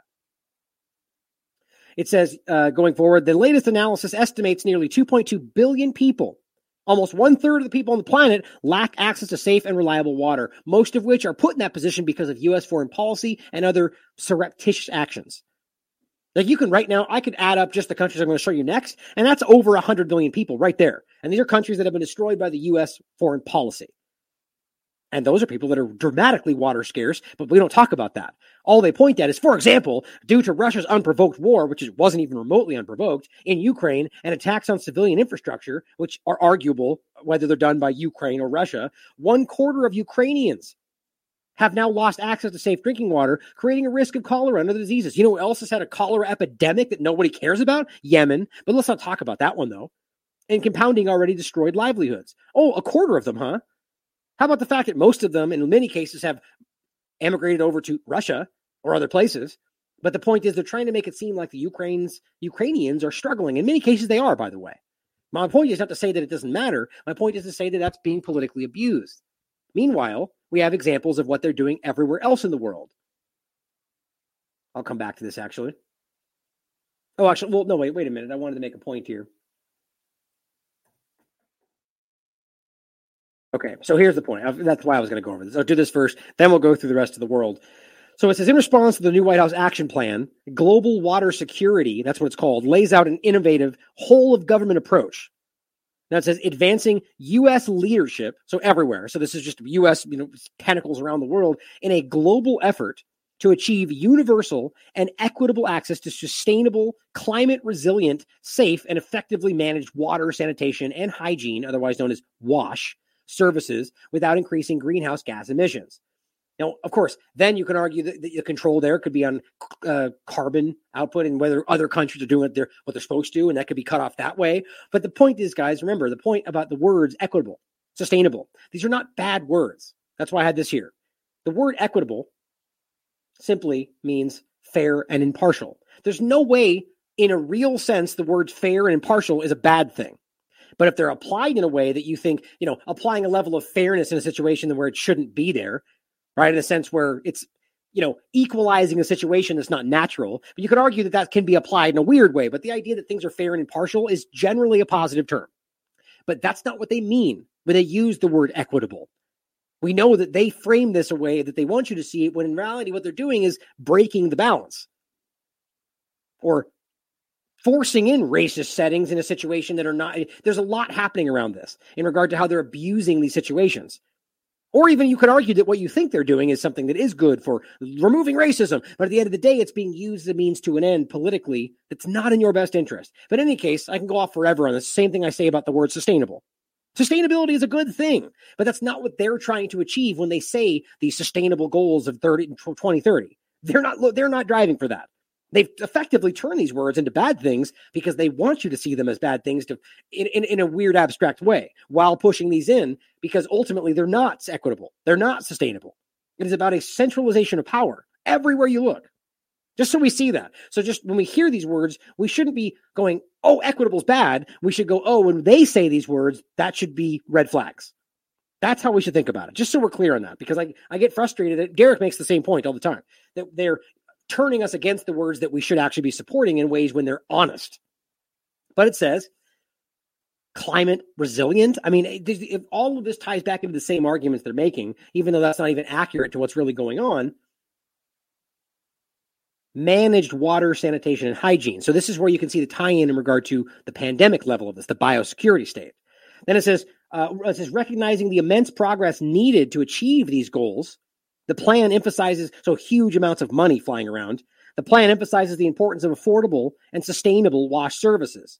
So let's say, for instance, right there, affordable and sustainable wash services. So when you talk about something that's sustainable, to me, that applies to individual situations and growing a sustainable scenario around yourself, whether that's farming or you know use of your resources. But to argue that they're going to build infrastructure in regard to controlling the flow of water and make that sustainable, again, that's just counterintuitive to me.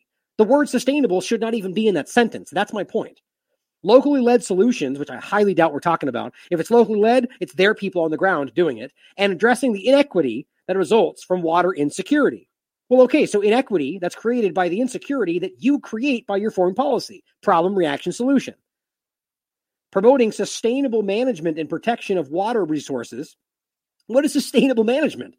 Like again, they're just using these words, I think, as in, in, per, on purpose sustainable management doesn't even make sense in the context that we're talking about.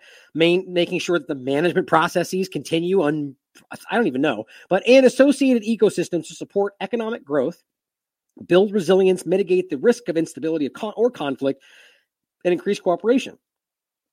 What does any of that have to do with water? The United States will work to ensure that efforts to meet global water needs use resources effectively and efficiently to provide long term benefits. So now they get to dictate how you're using resources that you're allocated. This is a control structure. Do not miss it. Ensuring that multilateral action mobilizes cooperation and promotes water security. Ensuring that people abroad are doing it the way they're supposed to. This is just blatantly obvious to me, guys, and it's alarming. So here's my point So as they go, but Ukraine's insecure because of what's happening, as an example. Oh, I did have parts down here. I forgot. Nothing. I not, I'll, uh, nothing. I'm going to stop for here. Okay, so the point is, as you're pointing at Ukraine, what about Gaza? Anybody that knows anything about the reality of these situations, in any foreign policy for that matter, knows this has been happening in Gaza for a decade or more, if not longer. Slow poisoning. 97% of Gaza's water undrinkable. That was last year. 97%. The point is, they get a few hours of water, even then. Uh, and that's and that's so I don't want to misquote it, but that's uh, every so many days. I mean, it's unbelievable. As it says here, 12% of these deaths in children and infants are linked to intestinal diseases. The world knows about this. They don't care because it just goes on and continues. Here's another article about it. Gaza's undrinkable water slowly poisoning Palestinians. Why don't they care about that? I guess water insecurity only matters when it's a white country in Ukraine, right? Where people are on your agenda and on your side. Israel used U.S. weapons to destroy U.S. assets and aid projects in Gaza. oh, okay, so not only that, now the U.S. government is using your tax dollars to build things that Israel just bombs and destroys. That's a war crime, like everything else they seem to do. Or when Saudi Arabia targets the food and water infrastructure in Yemen, also war crimes. We all know that. Nobody cares. This is obvious. But let's pretend like they really care about water security when they allow this to continue for decades. This goes back to 2010 the water crisis in Yemen. Causes, consequences, and solutions. Yemen's water crisis, a new urgency to an old problem. This is 2021. These are happening because of their foreign policy. I'm proud to be Yemeni tackling our water crisis, but we need the world to do more, especially for women. This is 2022. So they've had water crises happening all the way up to March, but why weren't they talking about it then? Because they don't care about these people. Yemen water crisis exacerbates worst humanitarian crisis, March 2022. Almost like they didn't care at all about this. In fact, they didn't. Nobody, they didn't say a word, not a peep. Trying to find a reliable water source is like digging for gold. Yemen's crippling water shortage.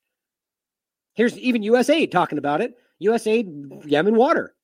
USAID developed assistance in Yemen, bridges to relief to development continuum, and strengthens Yemen's, Yemen's resilience through programs that stabilize the economy rebuild basic education and health symptoms systems, increase social cohesion, and improve water sector access management. No, not at all. Not even remotely. You speak to people on the ground, it is a that's they're lying to you. They are building things that are not in support of the people on the ground. If they're building anything, it's happening in areas that are controlled by foreign powers. This is not what's happening.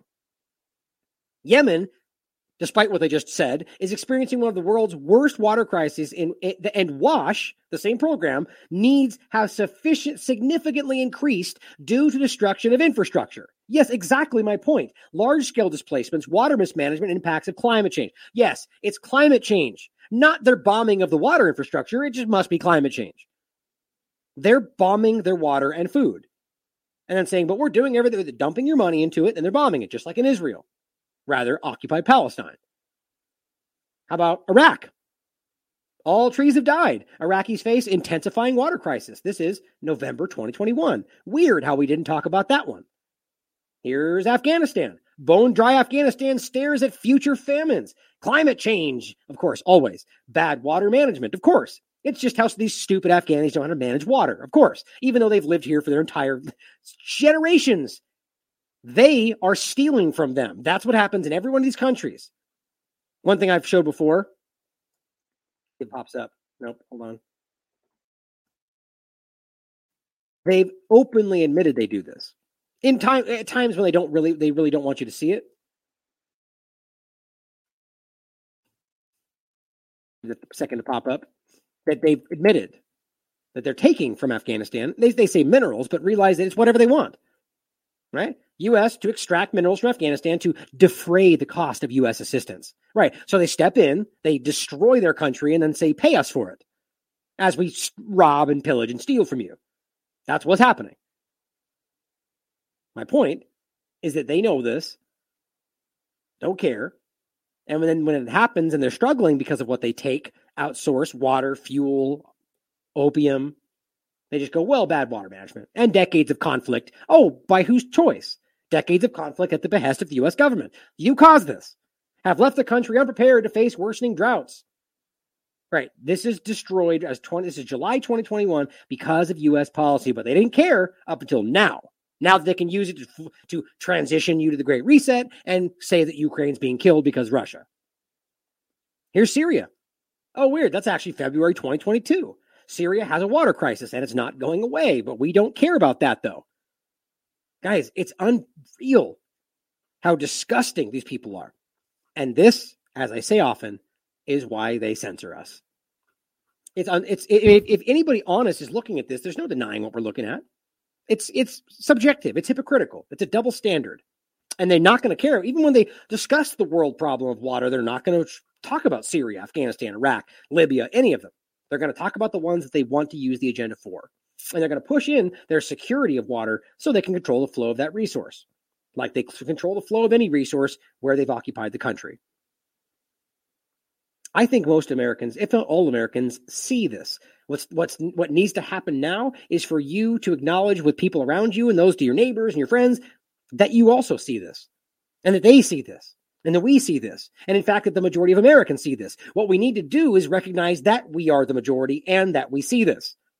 They're going to keep yelling into the air as if they're talking to the majority, and if we keep thinking, well, there is a majority, then they're going to keep using it. It's time for us to stand up and put our foot down. The time has come. This is done. It's obvious. Whether we're talking about Ukraine, monkeypox, COVID 19, they've lost the plot. And they know that. That's why they're trying to push this in as fast as possible. So continue to be objective, continue to question the narrative. Thank you for being here, guys. I love you all. As always, question everything. Come to your own conclusions. Stay vigilant.